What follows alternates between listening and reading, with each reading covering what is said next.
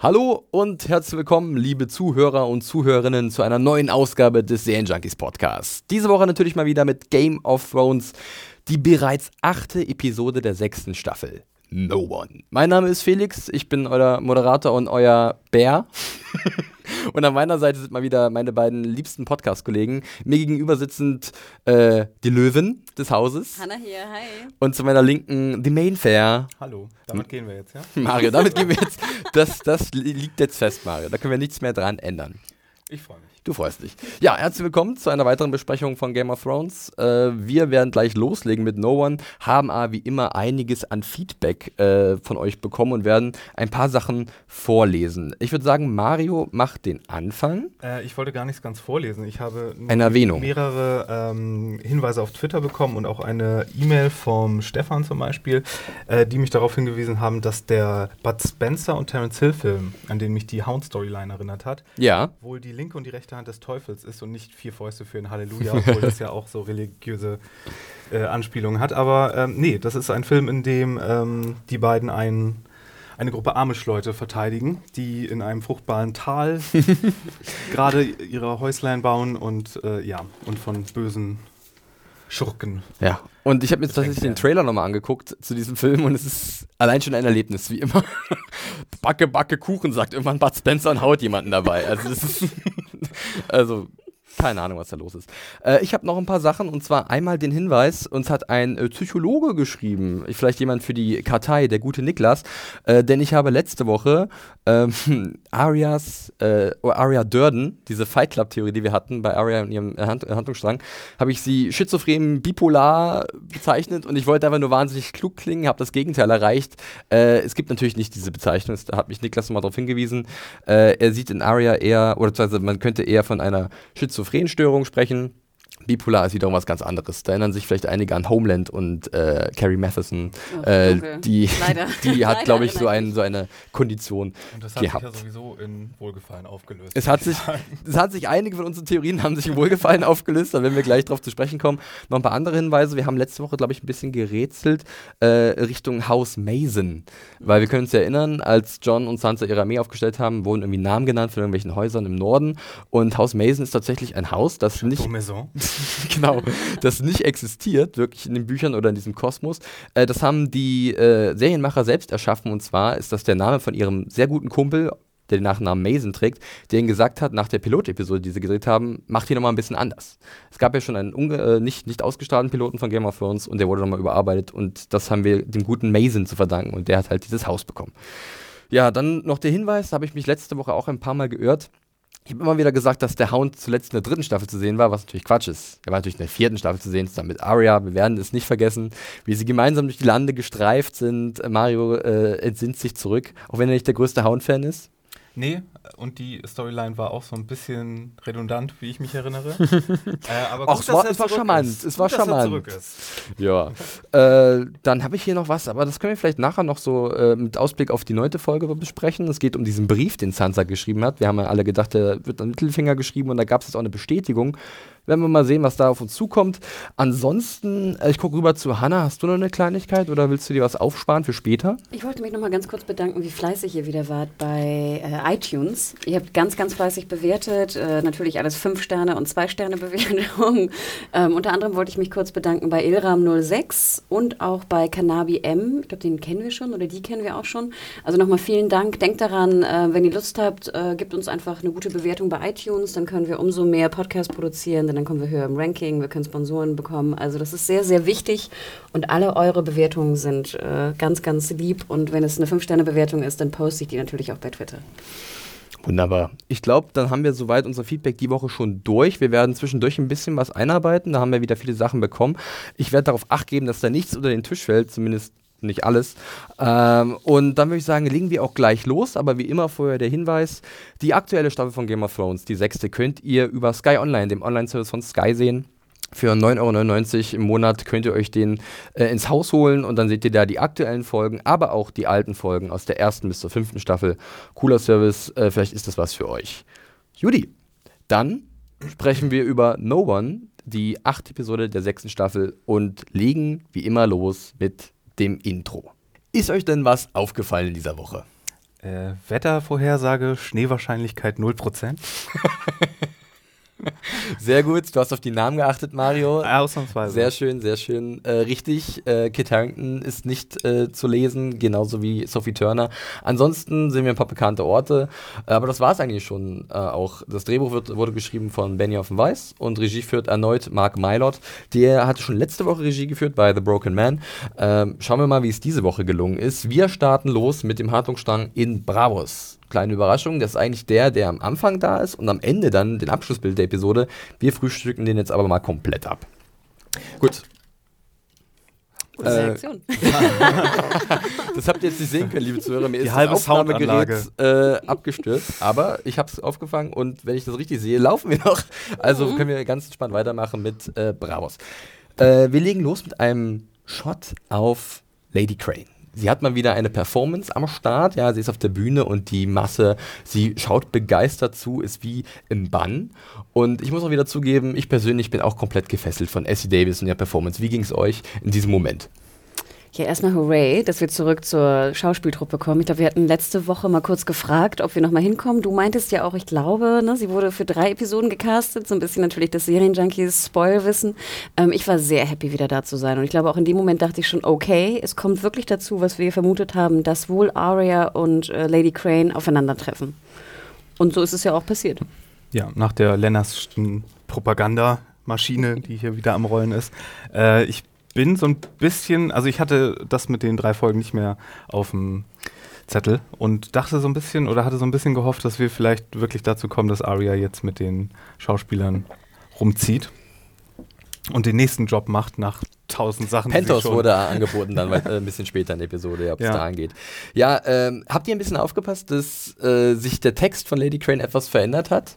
Also sie hat ja da tatsächlich in der Rolle von Cersei von Rache gesprochen. Und ihr könnt euch vielleicht erinnern, Arya hat ja gesagt, wenn sie es wäre, dann würde sie das alles ein bisschen verändern und nicht einfach nur trauern, sondern es würde den Leuten was Schlimmes antun, die ihr was Schlimmes angetan haben. Also hat Lady Crane diesen Tipp anscheinend beherzigt. Äh, Richard E. Grant, der Theaterleiter, sagt, okay, wahrscheinlich konnte nichts dagegen machen. Äh, war auf jeden Fall wieder eine sehr coole Performance von ihr.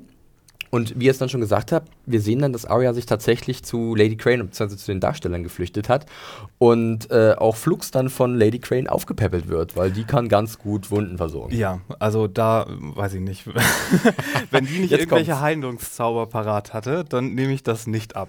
Weil so viel, wie sie da in die Magengrube bekommen hat mit dem Dolch, ich, Hanna, wie fandst du es, dass das so zusammengepasst hat, dass Arya jetzt perfekt zu ihr kommt und dann auch wunderbar versorgt wird und eigentlich gerade ja, richtig viel Glück hatte? Wir können es ja eigentlich an, äh, gar nicht anders nennen. Ja, vom Arya ist ja auch nicht irgendwie, sie wirkt ja auch nicht schwer verwundet, sondern sie ist ja noch super gesprächig. und sie springt von einem Balkon. Einen Ja, Tag Moment, später. Moment, später, später. Aber auch sozusagen während der, der Verarztung denkst du ja, dass es Arya auch gar nicht so schlecht geht. Und ähm, also das war schon ein bisschen lächerlich, ganz ehrlich. Also auch, ich meine, auch wenn Lady Crane jetzt irgendwie scheinbar irgendwelche aggressiven Freunde hatte, die sie gestochen hat und dann verarztet hat, scheint sie jetzt irgendwie die, die Wunderstechheilerin zu Und, sein. und wie Keine Ahnung. schlecht muss denn die Wave sein, bitte? Wenn sie, weißt du, die Master-Assassine der, aus Ja. der Stadt, die zweite ähm, Hand da aus dem House of Black and White, und die kriegt das nicht hin, ein Mädchen umzubringen. Ja, vor allem, ist, ich finde, das ist wieder so das typische Problem von Game of Thrones, dass einfach die Steche, die Stiche der Wave, so wie du auch schon sagtest, einfach viel zu viele waren. Ich glaube, es waren ja mindestens drei. Mhm. Und sie dreht ja nochmal sozusagen das Messer, was ja, glaube ich, auch viel, viel mehr Schaden äh, in, in, der, in, dem, in dem Stich, äh, in der Wunde äh, ausübt. Dass es halt so extrem hochgepusht wurde in der letzten Episode, dass halt der Cliffhanger nochmal irgendwie krasser ist. Aber Ja. jetzt das halt alles nicht mehr zusammenpasst. Jetzt Ja. kommt der Cliffhanger wieder zurück und äh, beißt sie sozusagen den Arsch. Aber wir müssen auch sagen, ihr Training, ihre Trainingsmethoden waren schon nicht besonders geil. Ich meine, sie hat nur mit dem Stock auf sie eingeschlagen und gesagt, ja, lernst du denn nix? Ja, aber, Ah, jetzt, aber, aber jetzt zum Beispiel, wär, es wäre ja viel besser gewesen, hätte die Wave, ganz normal, so wie es passiert ist in der letzten Folge, vielleicht nur einmal zustechen können und dann hätte Arya schon fliehen können. Dann Es wäre glaubwürdiger jetzt gewesen, Genau. auf jeden Fall. und das finde ich halt immer so schade, dass der Cliffhanger, dass, dass die Autoren oder der, der Regisseur, ich schätze mal mehr die Autoren, so kurzsichtig sind und einfach für diesen Effekt bei der einen Folge das aufs Spiel setzen. Dass jetzt wirklich alle, ich glaube, alle dachten, was soll das? Da waren mindestens drei Stichwunden im Bauch. Es hat super geblutet und dann kommt Lady Crane, die Schauspielerin, die auf einmal da irgendwie die Wunderheilerin ist und gibt ein bisschen Milk of the Poppy und nach zehn Stunden Schlaf scheinbar ist alles wieder gut. Ja, das ist wahrscheinlich irgendwie so eine Zauberpotion. Ich merke schon, hier ist etwas äh, Feuer im Raum in unserem neu eingerichteten Podcast-Studio. Äh, ja, nicht zu Unrecht. Ich habe im Endeffekt auch mir beim zweiten Mal sehen auch gedacht, ne, also da passt einiges nicht zusammen und ich war, sehr, ich bin sehr glimpflich mit der Episode umgegangen. So viel sei schon mal verraten. Das werde ich hier vielleicht etwas revidieren müssen. Ich muss jetzt mal ein bisschen Good Cop spielen. Das ist ja meine absolute Lieblingsbeschäftigung hier im Podcast. Äh, ich halte mich mal so ein bisschen Essie Davis fest, ne, unserer Lady Crane, ähm, denn sie zusammen mit Macy Williams, äh, das war schon ein Duo, das ich jetzt in dieser Staffel sehr gerne gesehen habe. Wir sehen ja dann, dass Lady Crane tatsächlich umgebracht wird, auch sehr brutal, zumindest so sieht es aus. Ähm, ich fand, es war einfach eine gute Abwechslung, dass sie da war, denn wir hatten in Bravos ja immer sonst nur Jaqen, Wave und Arya. Und das hat sich schon irgendwann ein bisschen abgenutzt, die Dynamik. Wir haben uns erinnert an The Wave und Arya, ihre Trainingsmontagen. Das war ja irgendwann extrem austauschbar und langweilig. Deswegen habe ich in dem Moment schon emotional mitgetrauert um die Figur Lady Crane. Ich glaube, da ging es euch ähnlich. Ihr habt AC Davis sicherlich auch ganz gut gefunden. Aber diese Rahmenbedingungen, wie das alles zustande gekommen ist im Aria, das ist halt wirklich so ein Dorn im Auge, beziehungsweise ein Messer im Bauch. Ein Dorn im Auge. Das fand ich sehr schön. Ich glaube, unter deinen Kommentaren war schon so ein, so ein Satz wie, die wurden gedorn, gedornischt. Aria wurde gedornischt. Ja, ja, passt mal auf wegen Dorn. Ich habe da eine ganz heiße Theorie, die ich nachher noch mit euch teilen muss. Mhm. Äh, wir haben die lange nicht mehr gesehen und ich habe ein komisches Gefühl. Sind Sie mit dem Banana Boat for Marine? Oder I've, got a, I've got a bad feeling about this, guys. Aber sag mal noch kurz, was ich noch einwerfen wollte, ähm, ein, ein kleiner Einwurf zu dem, was du gerade gesagt hattest. Das fand ich nämlich auch sehr schön. Ich fand, jetzt wurde mir auch bewusst, ich glaube, das hattet ihr schon mal angedeutet, mir war das gar nicht so vor ähm, bewusst gewesen, dass Lady Crane ja wirklich Cat so ein bisschen ähnlich sah. Also ich weiß nicht, ob es die, die Haarfrisur auch war ja. oder die Haare. Das war auch, fand ich sehr schön, Arya mal so ein bisschen umsorgt zu sehen. Ich meine, wir erinnern uns an Arya, die jetzt irgendwie seit Jahren, wie viel Zeit auch immer vergangen ist, ihre Mutter ist tot, wie gesagt, die ganze Familie ist verstreut oder tot. Sie war ja, wir erinnern uns an Harrenhal, ne? Sie hat ja auch schon Furchtbares erlebt, auch jetzt bei der Wave. Ich meine, schläft, schläft sie aus so, so, einem Steinding und wird irgendwie jeden Tag mit dem Stock geschlagen. Ähm, das war, fand ich, sehr schön, auf einmal Arya so ein bisschen halt wie ein Kind, was sie ja ist, auch einfach umsorgt zu sehen von einer Art Mutterfigur. Und dann wird Güte mit dem Tod entlohnt in dieser Serie. Ich bin total schockiert. Überraschung, Überraschung, wir sind hier bei Game of Thrones. ja, es ist so. Mensch, hier fällt uns heute alles um die Ohren. Das ist alles etwas kompliziert, aber. The End is nigh. The End is nigh. Das ist dieses neue verfluchte Podcast-Studio. Naja. Äh, also nur um mal das hier klarzustellen. Mit neuem Studio meint Felix, dass wir hier zwei Tücher an, ich, an die Wand gebammelt Anne haben. Ich, wir haben damit der Sound mühseligster Kleinstarbeit. Letzten Freitag äh, ein Vorhang eingerichtet, ein, ja. die, Decken, die Decke verhallt. Ja. Es ist auch sehr gemütlich. Es fühlt sich so ein bisschen an Und es ist so sehr warm. Kriegscamp. Und es ist, ja. Aber gut, äh, machen wir weiter äh, mit äh, direkt, äh, ja, vielleicht der Behandlung. Wir haben ja da gerade schon drüber gesprochen von ähm, Lady Crane und Arya in dieser Szene. Die, glaube ich, auch hin und wieder mal Mick of the Poppy so zwinker, zwinker. Mal, mal kurz so. hinterstürzt, um mal leucht, leicht in den Abend reinzugleiten. Genau, zum ja, Entspannen. Warum, warum denn nicht? Ich auch, erinnert ihr euch, bei Milk of the Poppy sah so ein bisschen aus wie so ein Pastis, fand ich. Mhm. Findet ihr hm, nicht? Wenn das so die Farbe so verändert hat. Ich trinke den ja auch sehr gerne. Sah irgendwie sehr dickflüssig aus. Ich weiß nicht, nach was das schmeckt. Das ist ja dieses bekannte Beruhigungsmittel in Westeros, beziehungsweise in der Welt von Game of Thrones, äh, was man mal schnell verabreicht bekommt. Ähm, oder auch dieses Schmerzmittel. Ähm, das ist eine Art Opium wahrscheinlich. Genau, richtig. Ja. Äh, was ja dann auch gesagt wird, was ich ein bisschen komisch fand, ist, dass Arya lügt sie so ein bisschen Lady Crane an, weil sie sagt ja dann auch, ich möchte in den Westen von Westeros. Also mal gucken, was da ist. So ein bisschen abenteuerliche Pläne. Ich hatte so ein bisschen den Eindruck gehabt, sie möchte natürlich nicht zu viel preisgeben, obwohl dann halt selbstverständlich auch so eine Beziehung zwischen den beiden ist, die gewissen Wert hat. Aber sie muss ja aufpassen, wem sie jetzt vertraut, denn wir wissen, der The Wave kann ja jeder sein im Endeffekt, ne? Durch diese Maskentechnologie, ähm, die wir kennengelernt haben. Also nicht, dass The Wave the Lady Grey ist im Moment, aber sie ist trotzdem vorsichtig, oder? Aria? Merkt ihr so ein bisschen? ein bisschen Misstrauen noch an, so ein bisschen Zurückhaltung? Ich das komplett anders interpretiert. Ich dachte wirklich eher, dass Arya jetzt fast so eine Art, nicht Nahtoderlebnis hatte, aber zumindest dachte, okay, sie hätte jetzt auch tot sein können und dann nochmal über, eigentlich überlegt, was, was wollte sie eigentlich gerne in ihrem Leben werden und dass dann nochmal so ein bisschen dieser, ah, dieser Abenteuergeist sozusagen Idee, ja. kommt, eigentlich, dass sie so ein, weißt du, so ein Entdecker eigentlich sein wollte. Also was, was will sie werden? Ich meine, sie ist elf Jahre alt, zwölf Jahre alt, ich weiß es nicht. Und dass sie dann erst auch so ein bisschen bewusst wird und auch eine schöne Charakterzeichnung, finde ich, die wir ja nachher auch bei Tyrion sehen, was sie eigentlich sozusagen mit ihrem Leben machen wollen ähm, dass sie eigentlich eine Entdeckerin ist, dass sie nicht eine Kriegerin ist, dass sie nicht eine Rächerin ist, dass sie keine Assassinin ist. Eigentlich will Arya irgendwie die Welt entdecken und mhm. Welt sehen. Jetzt hat sie zwar schon ein bisschen was da im, im Osten, in, in Bravos gesehen, aber eigentlich will sie. Das war jetzt auch nicht so schön. ich wollte gerade sagen, eigentlich will sie irgendwie, ich weiß nicht, rumfahren ja. und Seefahrer sein. Ich habe keine Ahnung. Ich fand das einen sehr schönen Ganz Moment. Ganz neue Muscheln entdecken. Genau. Clams und Cuckles. Auf der ganzen Welt. Ja, äh, es wird ja natürlich dann ein bisschen schon dramatisch. Also ich habe in dem Moment auch um Essie Davis ein bisschen getraut, muss ich sagen. Es sah auch sehr krass aus. Lag sie irgendwie auf, dem, auf ihrem Stuhl, wo sie vorher drauf stand, auf diesem Hocker und. Ich dachte, das sah aus wie bei Hannibal. Weißt du, Ja, so- nur noch so wie mm. so ein, wie so, das war jetzt noch so eine, so ein, was war das bei Hannibal in Staffel 1? Ich glaube, so eine Geige? Nee, ein Cello? ja, Cello. ja, ja, ja. So Spoiler. ich daran Das ist my das. design. Ja, Ach nee, das war der andere. das war der andere, genau. Und dann steht halt The Wave 1000, der Terminator, Ja. vor Arya da äh, in diesem Raum und sagt: So, äh, du musst jetzt dafür büßen. Der Manifest Gott will ein Gesicht haben oder ein Name wurde ihm versprochen und äh, das müsst, muss jetzt erfüllt werden, dieser Deal. Und Arya nimmt, reißt aus und anscheinend ist das alles sehr schnell und gut verheilt und sie ist relativ fit, oder Mario? Und anscheinend muss, muss die Wife oder irgendjemand aus dem House of Black and White auch nicht gerade Assassin's Creed-mäßig stealthy sein, weil ich meine, die boxt und haut und kämpft sich da durch die Stadt. Meine Güte. Aber kurz, weil du schon ansprichst, die Verfolgungsjagd an sich, Hannah, fandest du das cool? Fandest du diese Perspektive in Bravos ganz cool, diese, diese belebte Stadt? Ähm, ja, also ich denke mal, das haben sie, ich hoffe, das haben sie wieder in Dubrovnik ge gedreht, weil du siehst doch diese schönen äh, Ich, wie immer, Steinwände. das könnte jetzt auch schon auf der Bingo-Karte stehen. Oder Girona halt, ne? weil Dubrovnik, die Kroaten sind ja ein bisschen rausgeflogen bei Game of Thrones dieses Ich Jahr, was die weiß, und Drehorte das, angeht. Was ich aber sehr schön immer finde, ist es so ein Ding, wo ich immer drauf achte. Ich achte ja immer auf die Böden. Und es war einfach so ein wunderschöner Mittelalterboden, den ich auch in Dubrovnik gesehen hatte. Das waren so ganz kleine Pebbles. Und die siehst du. Also ich habe auf die Böden geachtet. Ich fand, die waren sehr schön. Ähm, ich, fand, ich, ich fand es ein bisschen lächerlich. Sorry. Ich konnte nicht die Actionsequenzen, die wirklich gut gemacht waren, bewundern, weil einfach die Wave mit ihrem mit ihrer Darstellung und diesem bösen Blick so nach unten und der Frisur und diesem Gestehe und was ich auch immer hasse, ist, dann rennen sie am Anfang super schnell, ne? Und nachher sind sie, dann gehen sie nur noch. Och, es hat mir, es hat mir überhaupt Und nicht du gefallen. hattest ja au- auch erwähnt, Felix, dass es so ein bisschen so eine Godfather-Referenz vielleicht auch war mit den Orangen. Orangen Ich musste aber auch direkt daran denken. Ach, Und dann, ja, ja.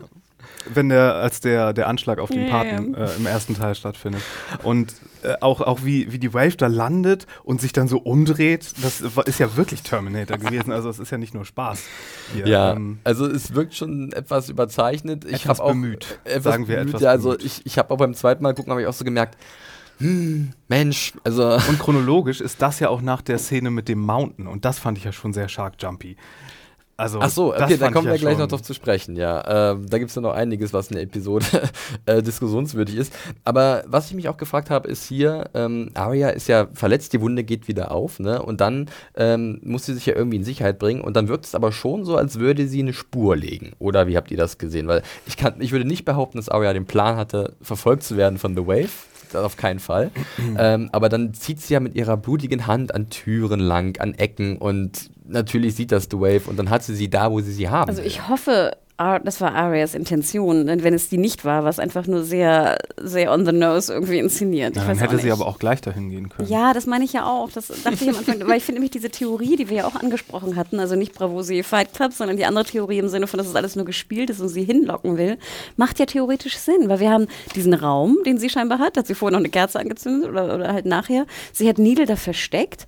Ich meine, theoretisch hätte man das ja auch mit Lady Crane alles abkürzen können und sie hätte sie gleich dahin schleichen können, so ungefähr, hinlocken können. Dann hätte ich sehr viel cha charakterkonform mit Arya gefunden, als jetzt, wo sie natürlich jetzt nach dem Terminator-Angriff da irgendwie schwer verletzt die Spur mit der Hand legt. Wo ich denke, hat sie dann vorher geplant, dass die Wunde wieder aufgeht, sie dann das Blut hat, es dann erst an die, Ha- an die Tür macht, sie dann verfolgt. Das war ja nicht Absicht vielleicht. Und die Wave hat ja auch am Anfang, ist sie sehr derbe gerannt und nachher geht sie nur. Also sprich, theoretisch hätte ja die Wave auch nach der Anfangssequenz, in dieser Sequenz, gar nicht äh, die Spur gebraucht, weil sie ja gerannt ist. Also ich fand das alles ein bisschen blöd. Ich, ich weiß auch nicht. Mario, willst du noch ein bisschen was loswerden? Also wir sind noch nicht fertig, aber zu diesen, zu diesen, zu dieser Verfolgungsjagd oder zu dieser Idee von Arya vielleicht, dass sie eine äh, Spur gelegt hat. Ja, ich bin davon nicht ganz überzeugt, aber ich erinnere mich auch nicht mehr, was ich in dem Moment gedacht habe. Um ehrlich zu sein. Sofort ausgeblendet. Ich, muss- ich, ich versuche die ganze Zeit gerade so einen Scherz in meinem Kopf zusammen zu. I want More your jokes, boots, more your jokes, clothes more and your jokes. pockets. genau, sehr gut. Äh, Sehr schön. Ja, äh, und dann kommt ja dann diese Szene tatsächlich in diesem Verschlag von, von Arya, wo wir sie ja schon mal gesehen haben vor ein paar Episoden, wo sie, äh, wo wir schon gedacht haben, sie wartet da vielleicht auf äh, The Wave und tatsächlich die äh, Theorie des äh, Twitter-Users Bart Simpsons 0, Bart Simpson 0507, der uns auch schon letzte Woche mal geschrieben hat, glaube ich, hat sich bewahrheitet, denn er hat vermutet, dass Arya in der Dunkelheit auf The Wave wartet, um halt ihren Vorteil aufgrund ihrer vorangegangenen Blindheit zu nutzen. Ja, Satoichi-Referenz noch eine für den Haufen. Aber ich muss ganz ehrlich, ich muss, ich spiele wieder den Good Cop, obwohl ich auch gerne mit ein bisschen Bad Cop spielen würde. Ähm, es war schon für mich ein sehr epischer Moment, als sie dann da so steht und diese ähm, Serio Forel-Pose einnimmt, so ein bisschen, dieses, dieser Waterdancer, ne, die Klinge direkt vor ihrem Gesicht und dann die Kerze ausschnibbelt und dann ist das natürlich wieder diskussionswürdig. Ist es doof, dass wir diesen Kampf nicht sehen? Ah. Sind wir zufrieden? Sind wir zufrieden Nein, mit ist nicht. Das war ein eleganter Szenenabschluss, der ganz toll war. Finde ich schön, dass Mario das sagt. und, und das hat mir auch sehr gut gefallen an der ganzen Sequenz. Ja? Mit am am besten, ja. Hanna, wie ging's dir da? Mir auch. Also ich fand, was ich noch ein bisschen schwierig finde, ist, dass die Wave reinkommt und die Tür schließt. Also ich finde, darüber könnte man diskutieren. Ja, sonst wäre da Licht drin, Hanna. Das muss Aber- alles zu sein. aber das Hermetisch abgeriegelt. ich hätte es sozusagen besser gefunden, sie geht ja um eine Ecke. Es hätte ja schon gereicht, dass sie um eine Ecke geht und dann kein Licht mehr ungefähr reindringt von draußen. Wir sehen ja, wir sind in engen Straßen, es ist eine, eine enge Stadt sozusagen, das hätte mir absolut gereicht. Aber dass sie jetzt sozusagen bewusst die Tür schließt, man hätte auch irgendwie, weiß nicht, draußen, äh, wie heißt es, Menschen hören können, dass sie einfach die Tür schließt, damit sie nicht keine Zeugen haben möchte oder irgendwas. Das war mir irgendwie ein bisschen zu simpel. Ich gebe aber Mario zu 100% recht, ich fand es sehr angenehm, dass man es nicht sah. Ich war auch sehr froh, dass man nicht noch so im Dunkeln dann so, ah, kling, kling, ah, ah, und sowas genau. Ja, oder oder, Spencer-Geräusche. oder in den, in den Daredevil-Modus gehen. genau richtig. Das ist so alles Die- flammend. Die Schallwellen. Ja. Ähm, und deswegen, also ich war sonst, dann war ich happy und dann war ich aber auch happy, dass es jetzt endlich vorbei ist. Also, ich gebe euch da recht, ich fand es eigentlich auch sehr elegant und clever gelöst. Und äh, ich kann aber mir auch denken, dass einige Leute schon ein bisschen diesen, diesen Fight sehen wollten zwischen den beiden. Finde ich aber eine gute Entscheidung und ich würde auch behaupten, dass an, dem, an der Stelle dieser Handlungsstrang nochmal mit am besten wird, denn dann sehen wir ja auch diesen Weg in die Hall of Faces, ins äh, House of Black and White, wo halt Jacken dann diese Blutspur ausmacht. Und dann gibt es natürlich diesen, diesen Shot auf das Gesicht von The Wave, das da aufgezogen ist in dieser, in dieser, in diesen, ja, wie kann man das nennen, Fächern. Und Arya haut nochmal richtig einen raus. Also da fand ich Macy Williams auch ziemlich stark und sehr cool, weil sie auch sagt, nein, ich bin kein Niemand. Ich bin fucking Arya Stark of Winterfell. Habt ihr ja so ein bisschen Gänsehaut gehabt oder war das nicht so zu eurer Zufriedenheit? Ja, bis zu dem Moment, wo Jackin dann auf einmal sagt, okay, bye. er nickt so, ne? So, Mm, okay, girl. Ja, also vorher war das alles so ein Drama und nein, ein Name wurde genannt. Ein Name muss bezahlt werden oder ein Leben muss bezahlt werden. Und jetzt ist es aber auf einmal so, ach, Bygons be Bygons. ja Schwamm schon, drüber. schon so ein bisschen, ne? Und das ist ein bisschen Oder, Hannah? wenig. Ich habe das auch gar nicht jetzt im Endeffekt verstanden, glaube ich. Also am Ende sagt ja Jackin wirklich, äh, a girl is no one. Also im Sinne von irgendwie, als ob sie es jetzt geschafft Sie hat hätte, no one zu Sie hat die sein. Prüfung genau. bestanden. Wo ich mich frage, war jetzt die Prüfung, die Wave zu töten? War jetzt die Prüfung, ein Gesicht abzuschälen, was sie ja scheinbar gelernt und gemacht hat und es da in die, in die Hall of Fame, wollte ich gerade sagen, zu bringen? ähm, war das jetzt die Aufgabe, um No One zu werden? Mario weiß Es es auch wurde nicht. ja mit dem, mit dem tödlichen Trunk auch nie ganz geklärt. Also da sind, glaube ich, ein paar Fragen unbeantwortet. Und ich habe auch nicht verstanden, will sie ihn eigentlich umbringen? Weil ich meine, am Anfang kommt sie ja rein und hält auch das Schwert Sie eigentlich an seine Brust. An, an seine Brust, ja. Aber sie macht es ja im Endeffekt nicht. Also, nee, also ich denke schon, dass er dann ihr auch den Respekt zollt, dass sie diese ja, schwierigen Prüfungen irgendwie überstanden hat. Äh, klar, dieser ganze Lehrweg von ihr ergibt dann irgendwie keinen Sinn, weil der war für umsonst. Also sie hat ihn jetzt kostenlos, aber er hat sie kostenlos ausgebildet und sie haut jetzt rein mit ihrem neuen Wissen. Und es ist jetzt Äh, auch nicht so, als hätten, hätten die Sachen von dem Manifest God keine Konsequenzen. Wir haben ja gesehen, dass das sehr wohl Konsequenzen hat mit Ja. der Blindheit. Das war ja auch kein Spaß. Ich habe mich dann im Umkehrschluss gefragt, ähm, wir wissen ja aus den vorigen Staffeln und gerade im Buch kommt es ja noch ein bisschen deutlicher vor, dass Arya ja in, dieser, in diesem Weg, den sie gemacht hat nach dem Tod von Ned, verschiedene Charaktere angenommen hat. Ne? Wir erinnern uns an in Weasel, in, in Harrenhal, das ist zum Beispiel eine Zeit, die ich jetzt den Büchern sehr Ja. gut erinnere.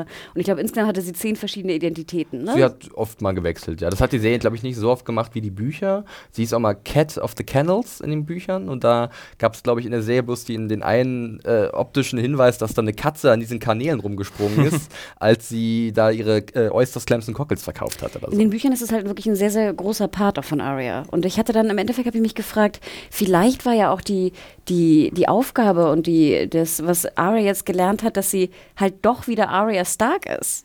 Also dass sozusagen nach der ganzen Zeit, die, wo sie niemanden spielte, also niemanden im Ja. Sinne von Beth und Cat und Sie Weasel musste und diesen Weg immer. gehen, um zu erkennen, wer sie wirklich Genau. ist. Und dass sie dann wieder sozusagen die Kraft hat, wieder jetzt richtig Arya Stark zu sein, der sie, die sie eigentlich ist. Das finde ich eigentlich auch ein sehr schöner Gedanke. Ich finde gerade, wir finden gute Möglichkeiten, diesen Handlungsstrang schöner zu reden, als er vielleicht für viele Leute war, aber das sind gute Ideen. Also das gefällt mir eigentlich äh, nicht schlecht. Äh, eine Frage habe ich noch und die kommt direkt von einem, äh, der uns geschrieben hat, und zwar der Jaron. Ich glaube, der hat uns noch nie geschrieben. Äh, danke dafür.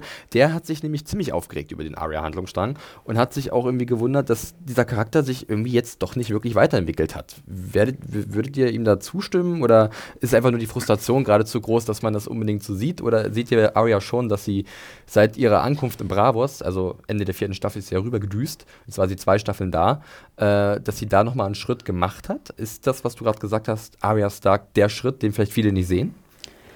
Wir dürfen ja auch nicht vergessen, wir denken an den Tod von hier Trent, hieß der Trent? Da in dem Marin Trent, ja ähm, dass ja Arya auch äh, ein bisschen weiterentwickelt hat sich der Charakter schon, würde ich sagen. Sie, man, sie ist eine Killerin, sie kann jemanden töten. Aber das war sie nach, dem, nach der Reise mit dem Hound eigentlich auch schon. Aber so brutal?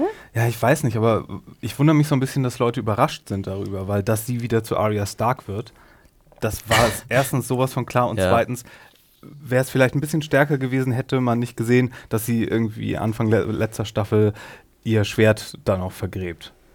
Also ich meine, komm, das ist der eigentlich Das weiß man aber auch im Buch. Also ich erinnere mich noch gut, da vergräbt es, glaube ich, da wirft sich so ins Wasser, glaube ich. Ne? Sie versteckt es so an, am Quai irgendwie. Ja, aber es ist halt erreichbar genau. für den Fall der Fälle. Mhm. Ich glaube ja, dass das, was das Problem an dem Handlungsstrang ist, ist, dass er einfach zu lang war. Genau ja. wie diese Verklopperei mit der Wave. Weißt du, die hat so lange auf sie ja. raufgehauen, irgendwie vier, fünf Mal, dass du am Ende denkst, dann, dann hätte der Kampf irgendwie größer sein müssen. Weißt du, es wurde dir so viel angeteased und es wurde nicht erfüllt. Und ich glaube, das ist das Problem, was mhm. wir haben. Wäre das jetzt nicht über zwei Staffeln rumgezogen worden, wäre es okay gewesen, glaube ich. Einen der beliebtesten Charaktere oder einen der wichtigsten Charaktere von dem einen geschundenen Haus, was sich noch irgendwie wieder rächen oder in der Welt positionieren muss, da werden sie nicht diese Figur rausschreiben. Und was soll sie dann da sein? Soll sie dann ewig für das House of Black and White in Bravos arbeiten? Das, das wäre das wär niemals passiert. Das haben wir damals ja schon gesagt. Es gibt eigentlich nur zwei Möglichkeiten. Sie bleibt Arya, also sie bleibt Arya Stark und geht zurück nach Westeros und kämpft, oder sie wird halt eine Assassinin und es gibt ein Procedural. Ja, ja genau. Ja, äh, ich glaube, wie ihr schon gesagt habt, so richtig überraschend war es nicht. Ich denke, jetzt kommt so ein bisschen halt wirklich der Frust, was ihr gerade angesprochen habt ja, dass halt doch nicht die Erwartungen erfüllt wurden. Das liegt vielleicht auch ein bisschen daran, auch bei generellen vielen Handlungssträngen in dieser Episode. Das ist halt die achte der sechsten Staffel und wir wissen jetzt schon seit ein, zwei Jahren, dass acht, neun und zehn in den Staffeln von Game of Thrones immer so große Folgen sein können. Also in der vierten war es Mountain vs. Viper, in der äh, fünften war es Hard Home mhm. natürlich. Und jetzt denkst du, okay, jetzt geht's los, die letzten drei Folgen, was kommt da? Und dann wird halt doch ein sehr prominenter Handlungsstrang, zumindest mit einer Figur, die sehr prominent immer wieder in Szene gesetzt wird nicht zu aller Zufriedenheit zu Ende geführt. Also er wird so einen gefühlten Haken hintergemacht und jetzt weiß man nicht, jetzt wird es nach Westeros kommen und dann sehen wir vielleicht wieder so einen Cliffhanger-Shot in der zehnten Folge, weil wir können davon ausgehen, dass wir sie nicht in der neunten sehen, dazu später mehr. Und dann sind wir alle wieder nicht wirklich schlauer und denken, hm, war's das? Also was nu? Ja, also ich glaube zweierlei vor allem. Das, was, was du gerade sagtest, dann wie gesagt, dass das einfach zu lange hinausgezogen war für den Payoff, den wir nachher einfach nicht bekommen haben. Und glaube ich, was auch immer ein Problem ist, ich meine, die Staffel hat wirklich einfach mit sehr viel Tempo und sehr, sehr gut gestartet. Und dann, finde ich, wirkt so eine Folge einfach immer schlechter, als sie vielleicht eigentlich war. Hm. Und wir hatten ja letzte Folge schon gesagt, es ist die Ruhe vor dem Sturm das war jetzt zweimal hintereinander ein bisschen Ruhe vor das macht sich, das, Ja, das macht sich bemerkbar. Ja. Ne? Ähm, ich würde fast sagen, wir können Aria, den Handelsschlangen Bravos hinter uns lassen und. Wave goodbye. Noch eine kurze Frage. den oh, hat er oh, vorbereitet. Süß. Oh, wie lange hast du daran gesessen? Der kam mir vorhin und More ich jokes. habe nur auf den richtigen Moment gewartet. The worst joke Noch eine Frage habe ich. Dieses Gesmirker am Ende von Jacken. Hm? Was sollte das? Glaubt ihr, dass er jetzt happy ist, dass Aria jetzt Arya gefunden hat scheinbar und jetzt irgendwie den, den Kampf um Westeros wieder beginnt. Nee, das Was? ist einfach Tom Laschias Smirkface, dass er auch die ganze Zeit, wenn er um die Ecke geguckt hat und ihr beim, beim Kung-Fu-Training zugeguckt hat. Ich, ich sehe da schon so eine Art äh, Bestätigung, fast vielleicht so, so ein Go-Girl, also ja, äh, er akzeptiert das jetzt, dass, er, dass sie nicht da bleibt, dass sie halt wie Arya Stark ist und er hat anscheinend damit kein Problem. Vielleicht ist er wirklich nicht nachtragend. vielleicht kommt irgendwann nochmal ein Brief, du schuldest uns noch 20.000 Dublonen für die Ausbildung im House of Black White. Äh, keine Ahnung. Oder irgendwann, wenn einfach kein Drama mehr natürlich wächst, kommt in irgendeinem Moment irgendwie so ein Killer um die Ecke und sticht Aria endgültig ab. Nur um Nein, dann wird sie wieder zusammengeflickt von irgendjemandem. Aber heißt das, ah. wir haben Jacken jetzt zum letzten Mal gesehen?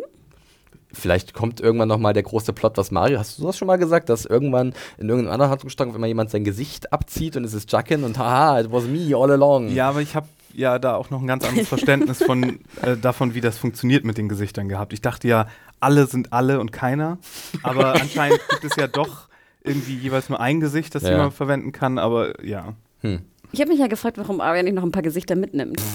Hat die dann so einen kleinen So einen silbernen Koffer genau. dabei, so, welches brauche ich denn heute? Oder hätte ich auf jeden Fall gemacht. Ja, das wäre schon sehr praktisch auf jeden Fall. Egal, wo sie auf hin, hinkommt, Vielleicht die kann sie sich halt bei. tarnen. Mission Impossible. Vielleicht macht sie sich auch auf dem Weg welche. So als fahrende Gesichtsmacherin. Müssen wir mal abwarten. Gut. Haken dahinter. Äh, wir springen rüber nach Westeros, äh, kommen nachher nochmal zurück nach Essos, aber sind jetzt erstmal in den Riverlands ähm, und zwar beim Hound. Äh, den haben wir ja letzte Woche wieder gesehen, der ist von den Toten zurück und der ist jetzt auf äh, seinem Rachefeldzug und will die Brotherhood Without Banners ähm, ja, bestrafen dafür, was sie halt Ray und seinen Leuten angetan haben. Und es ist ein, sagen wir mal, sehr witziger Einstieg irgendwie so ein bisschen. Wir sehen halt so vier von diesen Rebellentypen so ein bisschen am Feuer rumwitzeln. Äh, äh, und einer davon, ich weiß nicht, ob es euch aufgefallen ist, der ist mir sofort ins, Ge- ins Auge gefallen. Und zwar war das dieser ähm, junge Kerl, der dann halt ja den Finger in den Allerwertesten gesteckt bekommt. Und der wird gespielt von äh, Stephen Love. Und den kennen vielleicht einige davon, dass der sehr viele Game of Thrones Stimmenimitationen gemacht hat. Äh, Werde ich mal welche verlinken. Der war auch schon bei Jimmy Kimmel zu Gast, wurde zumindest zugeschaltet. Und ähm, der ist eigentlich ganz witzig. Ich habe mich gefragt, woher ich den kannte, ja. Und Wie ist das ein anscheinend. Comedian oder was ist das? Ist so, ein- ich glaube, der kommt aus Kanada, So ein YouTube- Ottawa oder so, ja, eher Celeb. YouTuber Ah, oder okay. so. Und anscheinend sind Benioff und Weiss sehr angetan von seinen Imitationen und haben sie ihm diese kleine kurze Gastrolle gegeben, denn wir sehen im Hintergrund leicht verschwommen den Hound anstapfen Darf ich mal eine Sache sagen? Das und die ist, Axt äh, fliegt. Aber da- bitte. Das ist so ein persönliches Pet Peeve von mir wahrscheinlich. Aber ich, eins von diesen Klischees, was ich nicht leiden kann, ist, wenn hinter jemandem der Killer ankommt und die anderen gucken nur blöd, lassen den sekundenlang auf ihn zulaufen und sagen nicht mal irgendwie, hey, hinter dir. Na, der Glatzkopf sucht ja sein Schwert zumindest. Aber Ja, aber äh, keine- keine Warnung Ein oder so, Murks. ne? Dreh dich um, hinter dir. Vorsicht, da kommt der Hound, der schlägt dir gleich den Kopf ab und zack, fliegt die rüber. Also ich fand es schon ziemlich heftig. Oder wenn die anderen schon so entgeistert gucken, dann drehe ich mich doch selber vielleicht mal um. aber, so, ich, was? Was? Aber ich fand es schon irgendwie trotzdem einen guten Moment, auch wenn es, wie gesagt, sehr heftig war. Äh, ich musste im Moment auch auflachen. Das ist wieder dieser klassische Augenblick, wo man denkt, also da wurde gerade jemand mit einem Blow enthauptet und du lachst trotzdem. Äh, aber es war natürlich dafür da, den Hound nochmal zu zeigen, wie er leibt und lebt. Er macht dann einen kurzen Prozess mit den Kollegen. Einer wird sehr schmerzhaft in den Tod geschickt, You shit are dying, you know. versucht sich nur irgendwie mit seinen Worten zu wehren, aber das klappt Da, auch nicht so da ganz. ich lachen. Das war auch sehr witzig, stimmt. Äh, Hanna, wie hat es dir gefallen? Wir kennen ja den Hound so, oder? Ich fand es, komischerweise hat mir die Szene gut gefallen, weil ich zum einen diesen Laubwald mag.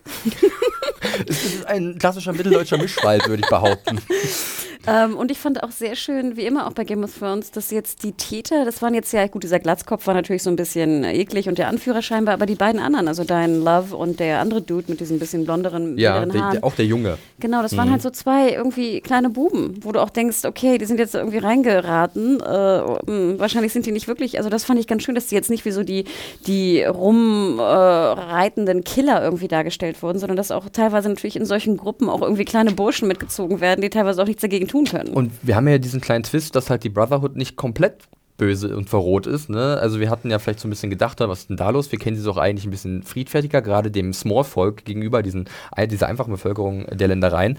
Äh, nee, es gibt da natürlich auch schwarze Schafe in dieser äh, Gruppe und die werden jetzt hier mit Stumpf und Stiel ausgerottet, um mal die Simpsons zu zitieren. Genau, das haben wir uns ja auch gedacht, dass es einfach sonst wenig Sinn macht, warum sie jetzt ne, diese, diese äh, Sept-Bau-Leute um Ray da umgebracht haben. Aber hier fand ich auch ganz schön, ich meine, das sind irgendwie junge Burschen, die sich auch Gedanken machen, wie sie besser küssen können. Ich meine, let's face it, das sind keine ne, Killer, die irgendwie rumreisen und gerne Leute umbringen. Ähm, das fand ich ganz interessant und ich fand auch einfach, ganz ehrlich, ich habe es ein bisschen abgefeiert. Also ich fand es geil, wie der Hound wieder sozusagen Da sind die Hound ist. Hound-Fans wieder am, am, am, Komplett. am, ich fand am auch geil, dass er, dass er noch seine alte Klamotte anhat, dass er mit der Axt, die da wirklich ratzi-fatzi äh, fertig macht. Ich fand auch bitter, dass er den einen Typen noch so die ganzen Gedärme rauszieht, wenn ich das richtig gesehen habe. Er hat halt einen sehr schmerzhaften Tiefschlag gelandet und was auch immer an welcher Stelle da rausgeplotscht ist, ich weiß es nicht. Es war, es war sehr grafisch. Ja. ja und dann kommt es ja diese, ich, ich fand es auch so ein bisschen zufällig. Also generell in der Episode gibt es so ein paar Sachen, die sehr zufällig passieren oder sagen wir mal so zweckdienlich.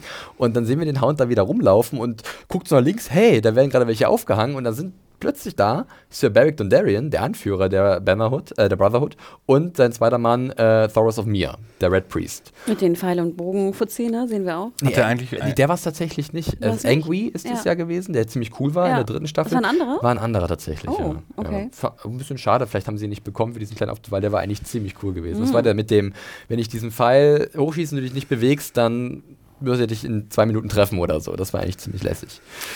Ähm, ja, ich, ich, gebe euch recht, dass natürlich jetzt der Hound zu Fuß da im Laubwald äh, von ganz River Run, nee, wie heißt es? Riverlands, Riverlands ja. genau, irgendwie die Leute gleich so findet. Ich fand das gar nicht so schlimm. Ich habe mich wahnsinnig gefreut, den Bromborium und äh, Thoros wieder zu äh, sehen. Richard Dormer ist übrigens sein Name, der vom Schauspieler und Paul Kay. Paul Kay ja. ähm, Hat er eigentlich schon immer diesen Top-Not gehabt? Diesen Man-Bun oder ja? was? Weiß ich nicht. Er hatte auf das ist so lange her, das war doch Er hatte mal auch offen getragen, Staffel, seine ganze Wallene Haarpracht. Ich glaube, er hatte sogar so einen Man-Bun, aber ich weiß es auch nicht mehr genau. Oder es ist jetzt erst in Mode und jetzt haben die alle Man-Buns. I don't know. Verdammt Hipster. Ähm, aber ich fand gut, dass jetzt genau das auch bestätigt wird, was wir ja angedeutet hat und du auch schon erwähnt hattest, dass wahrscheinlich halt die, die Brotherhood halt auch nicht ihre ganzen Brotherhood-Dudes irgendwie kontrollieren können und dass die einfach wirklich äh, Abtrünnige sind und dass sie sie natürlich auch dementsprechend bestrafen. Und dann fand ich es schon ganz schön auch äh, gruesome natürlich, wie jetzt verhandelt wurde, ob jetzt der Hound ein oder zwei Männer noch aus der Gang umbringen kann und das Hängen ja ein viel zu leichter Tod ist. Er hat da einen ziemlich guten Deal rausgehandelt. Und Schuhe hat er bekommen. Während der eine da noch ja, hängt, das, zieht das er ihm hart. den Schuh aus. Also das war der Hound wirklich, wie wir ihn kennen. Wo er dann noch ja, aber zappelt. Das, aber das fand ich auch eine sehr gute, gut, Callback kann man es nicht nennen, aber ich meine, das kennen wir ja auch aus dem Krieg. Es sind ja auch wahre Geschichten, dass natürlich gute Schuh, gutes Schuhwerk immer ja. wichtig ist. Und das ist ja auch, es war schon im, in jedem Weltkrieg irgendwie so, dass, dass dann auch die Schuhe natürlich mitgenommen wurden, wenn sie gut waren. Und ich fand, das war auch ganz schön, weil wir erinnern uns an Buch 3 als Buchleser, wo dieser ganze Kriegszustand von Westeros sehr explizit beschrieben mhm. wurde. Fand ich das wieder sehr schön, dass wir nochmal uns erinnern, wo leben wir eigentlich gerade da? Es herrscht immer noch Krieg, da alle laufen laufen rum und sind freiwillig, so ungefähr. Du hast überall Opportunisten, jeder ist sich selbst der Nächste, ganz klar. Mich wunderte, dass er nicht noch seinen Mantel mitgenommen hat oder so. Ja, gut, dass du den Mantel nochmal noch erwähnst. Hat, oder das ist ja der Kollege, den wir letzte, Staffel, äh, letzte Folge gesehen haben, äh, Lem oder auch Lem Lemon Cloak, äh, der mit dem gelben Mantel. Hannah hat es, glaube ich, letzte Woche erwähnt, den kennt man auch aus den Büchern, da spielt er eine kleine Nebenrolle äh, und ist sogar noch ein bisschen länger mit dabei, ist aber auch nicht so ein netter Zeitgenosse. Er gehört auch eher zu den schwarzen Schafen, wenn dieser Brotherhood.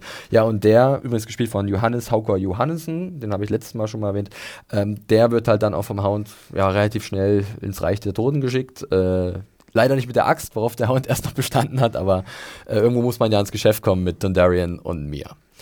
Ja, äh, dann geht es aber auch wieder so ein bisschen, also es ist interessant, wie es weitergeht. Ich bin bei diesem Handlungsstrang um den Hound aber nicht ganz sicher, wie mir das gefällt. Also es gibt dann dieses Gespräch zwischen äh, Thoros und äh, Barrick und dem Hound, wo es ein bisschen darum geht, ja, was wollen wir jetzt eigentlich machen oder was willst du machen?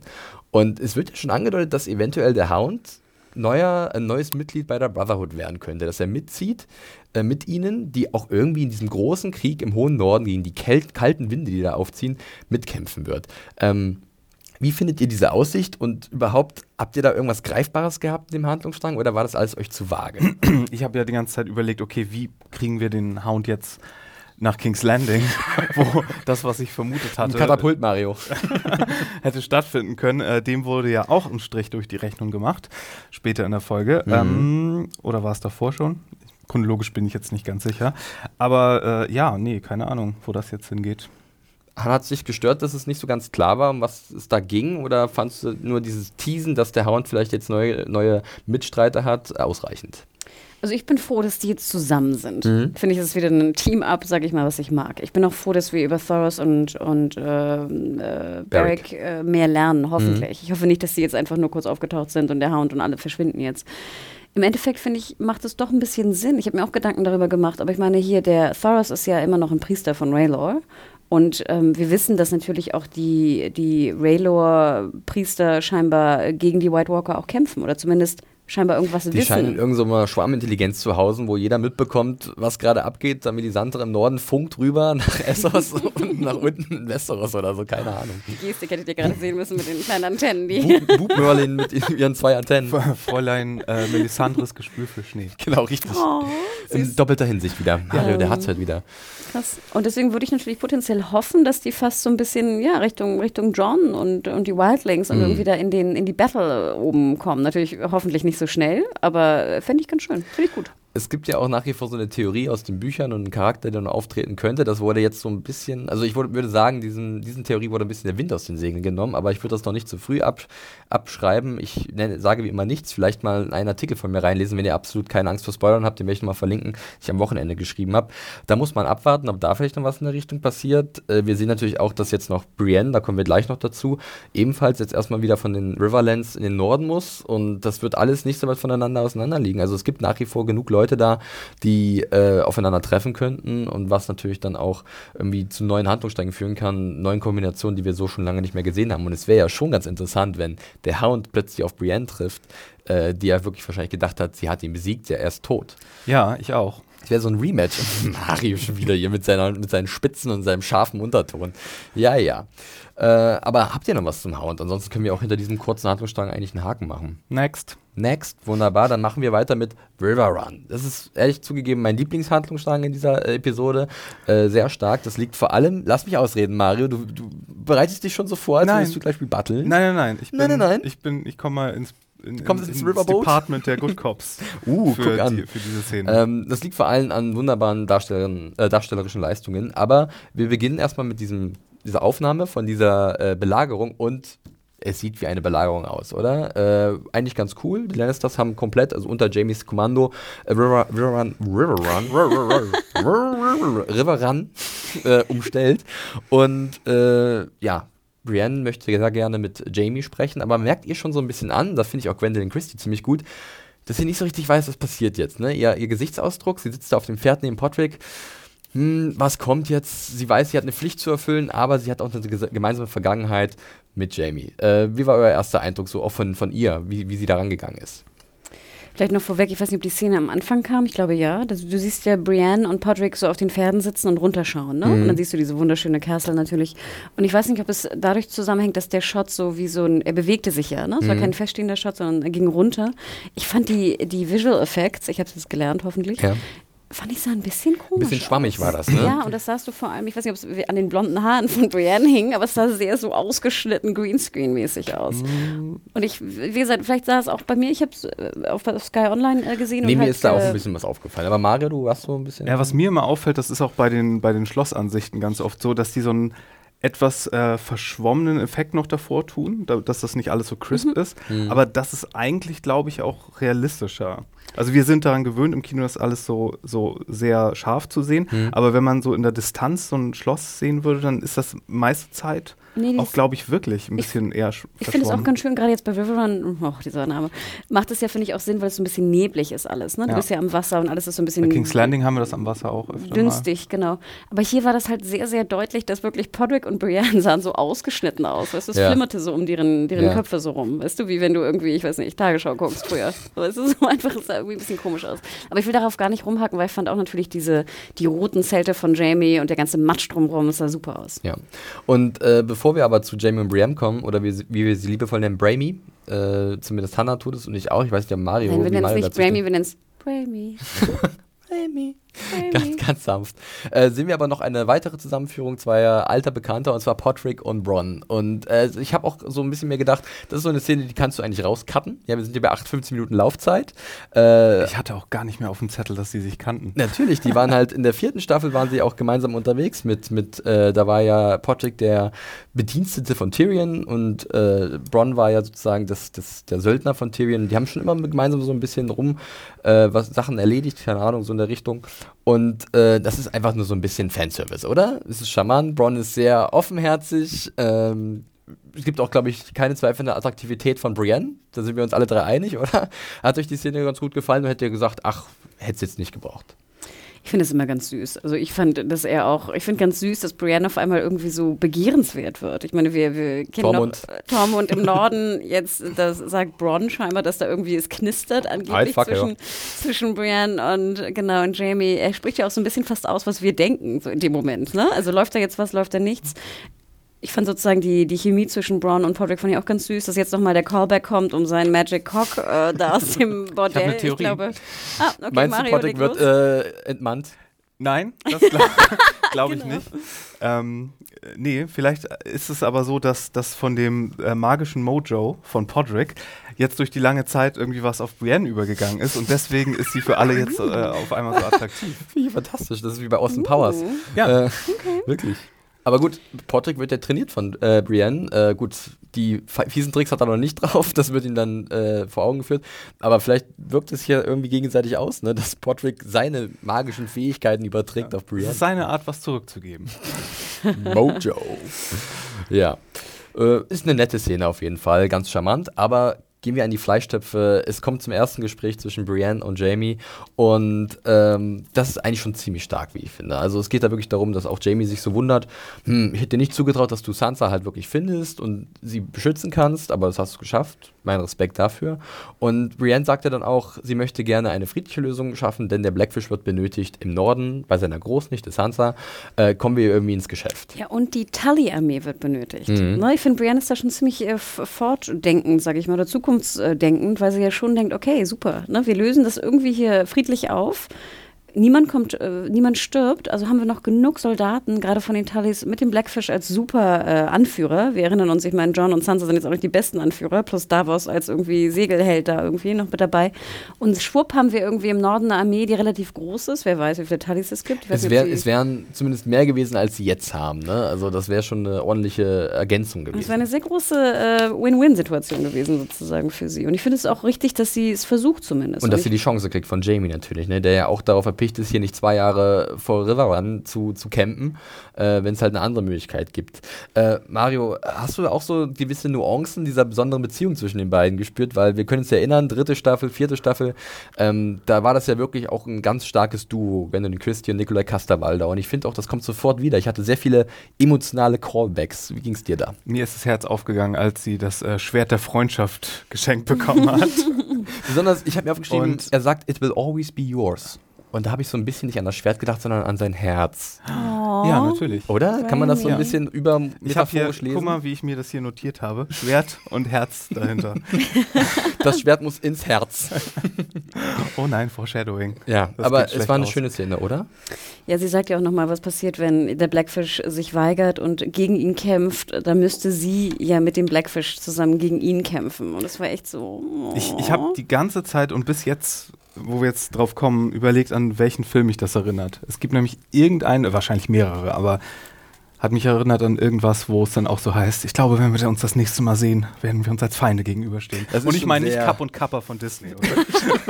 Hey, Kapp und Kappa war super. Ich liebte auch Kapp und Kappa. Viele kennen den nicht in Deutschland. Ich, ich kenne ihn. Fand, oh. fand ich war, war, war sehr niedlich. Ähm, ja, also wir waren sehr zufrieden, wie ich das so mitbekomme, mit diesem ersten Aufeinandertreffen der beiden. Und dann äh, gehen, trennen sich aber die Wege. Vielleicht kann ich noch kurz eine Anekdote erzählen. Bitte? Eine Anekdote, die aber passend ist zum Thema. Ich durfte ja mal äh, Interviews führen, auch mit ähm, beiden sogar in, äh, in Belfast, war das damals noch, 2012, glaube ich, kurz nach der ersten Staffel. Und das Interessante war ja, wir hatten dann relativ viele Interviews, wir waren irgendwie eine relativ große Pressemeute dort. Und abends sind wir noch was essen gegangen und dann sehen wir Costa Waldau und Gwendolyn Christie sozusagen mit Hoodie und völlig entspannt durch Belfast laufen und noch was trinken gehen. Oh. Und die beiden haben sich auch super verstanden. Und es ist auch ganz interessant, weil sie ist wirklich fast einen halben Kopf größer als er. Aber die wirkten auch so völlig happy zusammen. Also jetzt nichts Sexuelles oder so, einfach nur, als wären sie gute Befreunde. Ich das weiß nicht, ob das immer noch so shippen, ist. Ja. Aber es war wirklich total sweet. Aber nur Friendshippen. Ja, Friendshippen. Nee, ist doch wunderbar, wenn sich zwei Darsteller so gut verstehen und man merkt es ja, wenn sie zusammen interagieren in ihren Rollen, ähm, dass sie natürlich genau wissen, wissen, was für eine Bedeutung die Beziehung der Charaktere untereinander hat und dass sie sich dann auch so gut die Bälle zuspielen. Das geht viel nur über den Augenkontakt, viel über äh, leichte Entgleisungen in ihren Gesichtern und nicht so viel, dass es halt ausformuliert werden muss, auch wenn natürlich so Szenen dabei sind, die sehr dramatisch und, und äh, wo man schon so merkt, okay, eindeutig, äh, da ist was Besonderes am Laufen. Ist euch aufgefallen, wie, wie Brienne noch die äh, Unterlippe gezittert hat, ja. ehe sie sich dann umgedreht hat ja. und aus dem Zelt ist? Sir Jamie. Lady Brienne, ja, das war schon sehr schön. Aber machen wir beide wohl nicht zu viel äh, äh, rosa Herzen vor unseren Augen erscheinen lassen. Äh, Brienne wird dann tatsächlich entsandt äh, in die Festung hinein zum Blackfish. Und der hat aber eigentlich auch eine gute Argumentation. Er sagt, warum soll ich dir trauen? Ich kenne dich nicht, ich kenne die Handschrift meiner Großnichte nicht. Äh, was soll dieser Brief hier? Äh, ich habe hier meine eigene, Heimat, meine eigene Heimat zu verteidigen. Warum soll ich denn jetzt mit dir mitreisen? Und Brienne sagt ja wiederum, dein Ehrgefühl und dein, dein, deine Familienbunde, die, die verpflichten dich doch dazu. Ich fand es eigentlich ganz interessant, dass hier zwei Charaktere aufeinander getroffen sind, die schon Ehre sehr groß schreiben und die, glaube ich, auch nachvollziehen können, beide Seiten, warum zum Beispiel der Blackfish jetzt doch bleibt und nicht mitgeht. Oder wie ging es euch da? Also war das für euch nachvollziehbar, dass der Blackfish dann sagt, ja, das ist zwar meine Großnichte, aber das ist meine Heimat, ich muss hier bleiben und das verteidigen? Ich habe vor allen Dingen an das äh, Schwert gleich denken müssen. Aufkeeper weil das ergibt schon Sinn, wenn da jemand reinkommt mit einem Lannister-Schwert. Ja, stimmt. Und äh, das sieht natürlich nicht so gut aus, wenn man dann was will. Ich habe mich auch schon länger gefragt, warum eigentlich Brienne nicht den Pummel irgendwie ändert. Hm. Vom Schwert. Ich glaube, das macht man nicht. Ich glaube, ein Doch, weil hier, geschenktes. nein, äh, weil John hat ah, das nee, ja stimmt, geändert, ja, deswegen. richtig. Und sie kommt ja hier von der Insel mit den Smaragden, ne? Mhm. Wer ist sie? Diamond Island nicht, Ja, aber Tarf. Ne? Da hätte sie nicht, nicht einen Diamant oben draufsetzen können, aber einfach halt was anderes als den Löwen, den, den meistgehassten Lannister-Löwen. Selbst ein Ding Bär ist- wäre wahrscheinlich Das Ding ist besser. natürlich gewesen, ich kann mich erinnern, ich glaube, Jamie hat in der vierten Staffel gesagt, mit dem Schwert werden sich dir auch Türen öffnen, weil da waren die Lannisters gerade noch in einem Kriegsgebiet Ah, die vorherrschende Macht. Und wenn du halt dann erkennbar auf der Seite der Lannisters, Lannister bist, dann ist das vielleicht ein Vorteil gewesen. Jetzt natürlich. Sie sollte sowas zum Wechseln haben. so, diese Aufsätze, wie so Bits aus dem Baumarkt, so, ein- so ein Kasten. Das wäre ganz praktisch. Was brauche ich heute? Oh, die Forelle von den Tallis. Zack, drauf geploppt und schon ist sie gut dabei. Ähm, ja, der Blackfish sagt dann, sorry, ähm, ich weiß, das ist die Tochter meiner, meiner, meiner Nichte, aber hier, es ist ja dieses Family Duty Honor. Es ist ja nicht nur, dass, dass er Brienne vertrauen muss, die er nicht kennt. Er muss ja auch noch Jamie vertrauen. Korrekt, Er muss ja Kingslayer. seinem Wort noch trauen. Genau, dass er freigelassen wird und dass seine Leute nicht umgebracht werden. Also ich kann schon verstehen, dass der, dass der Blackfish sagt, nö, warum? Ich bin doch hier in meiner Festung. Ich kann zwei Jahre aushalten. Ich muss jetzt nicht zwei fremden Leuten trauen. Das mit der Unterschrift fand ich auch ein bisschen komisch. Ich meine, ich fand es ganz interessant, weil vorher eigentlich nie sowas in Frage gestellt wurde. Aber hat Sansa nicht auch mit einem ihrer Siegel äh, den Brief an Ja, das war der an den Raben? ja. Aber ich meine, warum sollte sie, ja, Hm. war der versiegelt? Warum sollte sie ihn nicht versiegeln? Ja.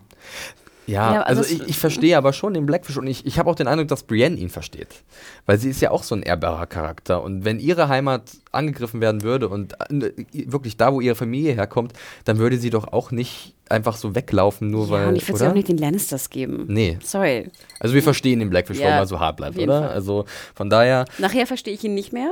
Da können wir gleich drüber sprechen. Vorher springen wir aber nochmal zu einer anderen sehr coolen Szene, äh, wo ich persönlich sehr überrascht war von einem Charakter, den ich ganz anders in Erinnerung hatte. Und zwar springen wir zu Jamie und Admure. Admure war ja die Geisel oder ist die Geisel von den Freys und wird jetzt ein bisschen ordentlicher behandelt, gespielt von Tobias Menzies. Äh, Wir kennen ihn aus diversen Produktionen, auch vielen Serien und Filmen. Und Outlander. zum Beispiel, genau. Äh, The Night Manager hat da auch eine kleine Rolle gehabt letztens. Ähm, und ihr könnt euch erinnern, das war auch in der dritten Staffel, da sollte er diesen brennenden Pfeil schießen auf dieses Wikinger-Begräbnis äh, von seinem Vater, Hostatali.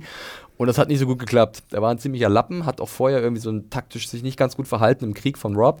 Aber hier, finde ich, hat er richtig gut gespielt und da hat auch richtig gut gegengehalten gegen Jamie, oder? Das war sein Oscar-Moment oder sein Emmy-Moment. Ja. So ein bisschen, genau. Wer war das nochmal, der den Pfeil abgeschossen hatte? War das der Blackfish? Der Blackfish hat Ja. gesagt, Junge, also er hat sich gesagt, der Auge, die, Au die Augen haben es gesagt, gib den Scheißbogen her, hier kann er nicht wahr sein, zack. Und schon hat das Ding lichterloh gebrannt.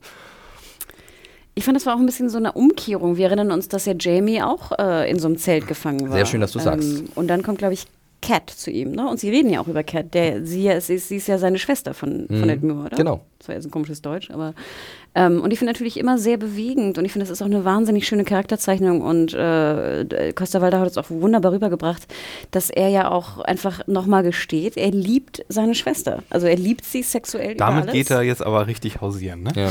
Und er das sagt, ist sein One-Character-Trait. Ne, und dieser, auch dieser Satz, uh, The Things We Do for Love, den er ja auch erwähnt, wenn er Brandon aus dem Fenster wirft in der ersten Folge, ist, das ist einfach auch so ein bisschen, das ist eigentlich das, was Jamie ausmacht. Warum tut er das alles? Er tut es ja nicht für Macht, das haben wir auch schon öfter besprochen. Er tut es nicht, um jetzt irgendwie der Geist, der Held von Westeros zu sein. Nein, das interessiert ihn überhaupt nicht. Auch, dass er relativ hübsch ist, wo ja Bronn am Anfang sagt, das ist so ein hübscher Dude und alle gucken ihn an. Das interessiert ihn überhaupt nicht. Er hat in seinem Leben noch nie mit jemand anderem geschlafen. Er liebt seine Schwester abgöttisch und tut alles für sie.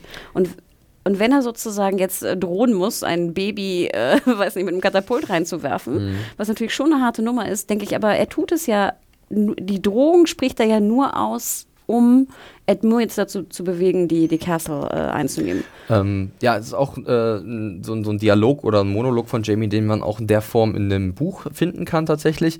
Äh, Mario, ich frage dich, ähm, Edmure fragt ja dann Jamie, äh, wie er eigentlich mit sich leben kann, weil er, für, wir müssen überlegen, was hat Jamie bis jetzt alles getan. Ähm, aber findest du auch dann diese Begründung, dass er halt so fanat ist in Cersei ausreichend oder findest du das immer noch so ein bisschen eintönig? Wäre da vielleicht mehr möglich für den Charakter oder Mhm. ist das okay nee, das, für dich? nee, das fand ich ehrlich gesagt ziemlich gut, weil es uns daran erinnert, dass es jetzt nicht irgendwie ein geläuterter oder wie äh, Hannah sagen würde, der, ist das jetzt der neue Jamie seit Staffel 3 äh, oder 4? Da ist schon der erste Schnitt, der in Richtung Mario fliegt. ähm, Gibt es nee. irgendwann auch einen neuen Mario? oh, oh. Wir brauchen einen neuen Mario. Und jetzt ziehe ich mein Gesicht ab und auf einmal sitzt hier Adam. äh, nee, sondern das ist uns daran erinnert, dass seine Charaktermotivation äh, nach wie vor ähm, äh, im, im Grunde dieselbe ist wie von Folge 1. Und das finde ich eigentlich ziemlich cool, äh, weil wie gesagt, ich mag ja Cersei und Jamie als, als, als Ding. Und äh, da können, kann er auch noch so viele sweete Szenen mit Brienne haben. Er kann so viele, in Anführungszeichen, gute Sachen machen. Aber er ist immer noch, also Cersei, das ist hier Prio 1. Mhm. Aber deswegen finde ich ja auch, dass diese Gefühle, die er scheinbar spürt gegenüber Brienne, wie auch immer sie nun sind, finde ich ja doppelt interessant. Mhm. Weil ich habe das Gefühl, dass er doch fast so nicht nur Ehre und, und Anerkennung Brienne gegenüber empfindet, sondern auch auf einmal auch eine Art von Liebe ihr gegenüber spüren könnte. Das ist so ein Zwist in ihm, oder? Und das finde ich halt ganz interessant. Ich meine, er liebt diese wunderschöne Frau Cersei, die einfach vielleicht ein bisschen durchtrieben ist. Das war sie bestimmt als Kind auch schon. Ich meine, das weiß er ja auch, dass sie jetzt irgendwie jetzt nicht die beste, der beste Mensch der Welt ist. Und auf einmal liebt er eine wahnsinnig hässliche Person. Ich meine das jetzt nicht mit der Schauspielerin, sondern einfach im Buch wird Brienne als sehr, sehr hässlich dargestellt. Also es ist so ja. ein Fakt irgendwie, der immer ähm, proklamiert wird. Genau. Und auf einmal liebt er halt eine, eine, wie gesagt, also beschrieben als sehr, sehr so, hässliche so meine Person. Sehe eine Frau, die nicht den Idealen dieser Welt entspricht. Genau, die aber einfach wahnsinnig durch die innere, durch Honor und, und Ehre und was auch immer besticht. Und ich glaube, dass das auch so, so, so, so ein Zwiespalt in ihn einfach irgendwie auslöst. Und ich habe irgendwie das Gefühl, ich hätte das gesehen in, in, seinem, in seinem hm. Schauspiel. Schön, dass du es sagst. Mir ging es nämlich auch so. Für ihn ist vielleicht Brienne auch so eine Art Erinnerung, was aus ihm hätte werden können, wenn er halt nicht die Dinge getan hätte, die er auf, aufgrund von Liebe gemacht hat. Ne? Also da waren ja wirklich schon ein paar riesige. Äh, ja, oder wenn er jemand anders lieben würde, Sachen, wie Brienne. Ja, genau. Also das, wie könnte der andere Jamie aussehen, den wir gerade schon genau. erwähnt haben?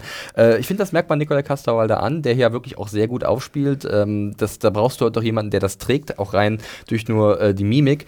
Und das fand ich auch sehr schön, dass man halt hier nicht viel sagen musste, sondern einfach nur viel beobachten musste eigentlich so. Hm, da ist mehr drin irgendwie in dieser Szene als äh, nur das, was gesagt wird. Fand ich, fand ich sehr, sehr gut. Ich sehe das übrigens gar nicht, mit, dass es eine Konkurrenz zu äh, Cersei ist Nein, und dass es irgendwie mit Begehren in dem Sinne zu tun hat. Ich glaube, das ist. Siehst du nicht in Jamie, so dass irgendwie, dass er vielleicht die Hoffnung hat, in einer anderen, in einer, in einer, besseren Welt könnte ich vielleicht mit Brienne zusammen rumziehen. Genau. Nee. Liebe ich jemand anderen. In einer ja, besseren aber, Welt liebe ich jemand anderen. Nicht, nicht in der Art und Weise, wie er Cersei liebt und begehrt, glaube ich. Also ich, mhm. ich glaube eher, das ist der andere Aspekt, den du erwähnt hast, dass es vielleicht so ein bisschen, ähm, dass er projiziert und sich denkt so, okay, wenn ich jetzt ein ehrbarer Mensch wäre, dann wäre ich vielleicht auch ein bisschen mehr wie sie und das ist so eine, so eine Art Bewunderung ja. und die ja auch eine Liebe sein kann und so. Und das kann ja auch sehr kompliziert werden, aber ich glaube nicht, dass Cersei sich hier Sorgen machen muss. Hm. Ich glaube schon, dass er daran denkt, denn in der einen Szene davor, äh, die wir besprochen hatten, auch im Zelt, erwähnt er ja explizit, ähm, du bist sozusagen die Beschützerin von Sansa,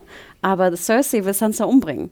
Wenn sie glaubt immer noch, dass sie mit dem Tod von Joffrey zu tun hat. Also ihm ist, Schon, ihm ist schon bewusst, dass sozusagen die Seite von Brienne nicht die Seite von Cersei ist.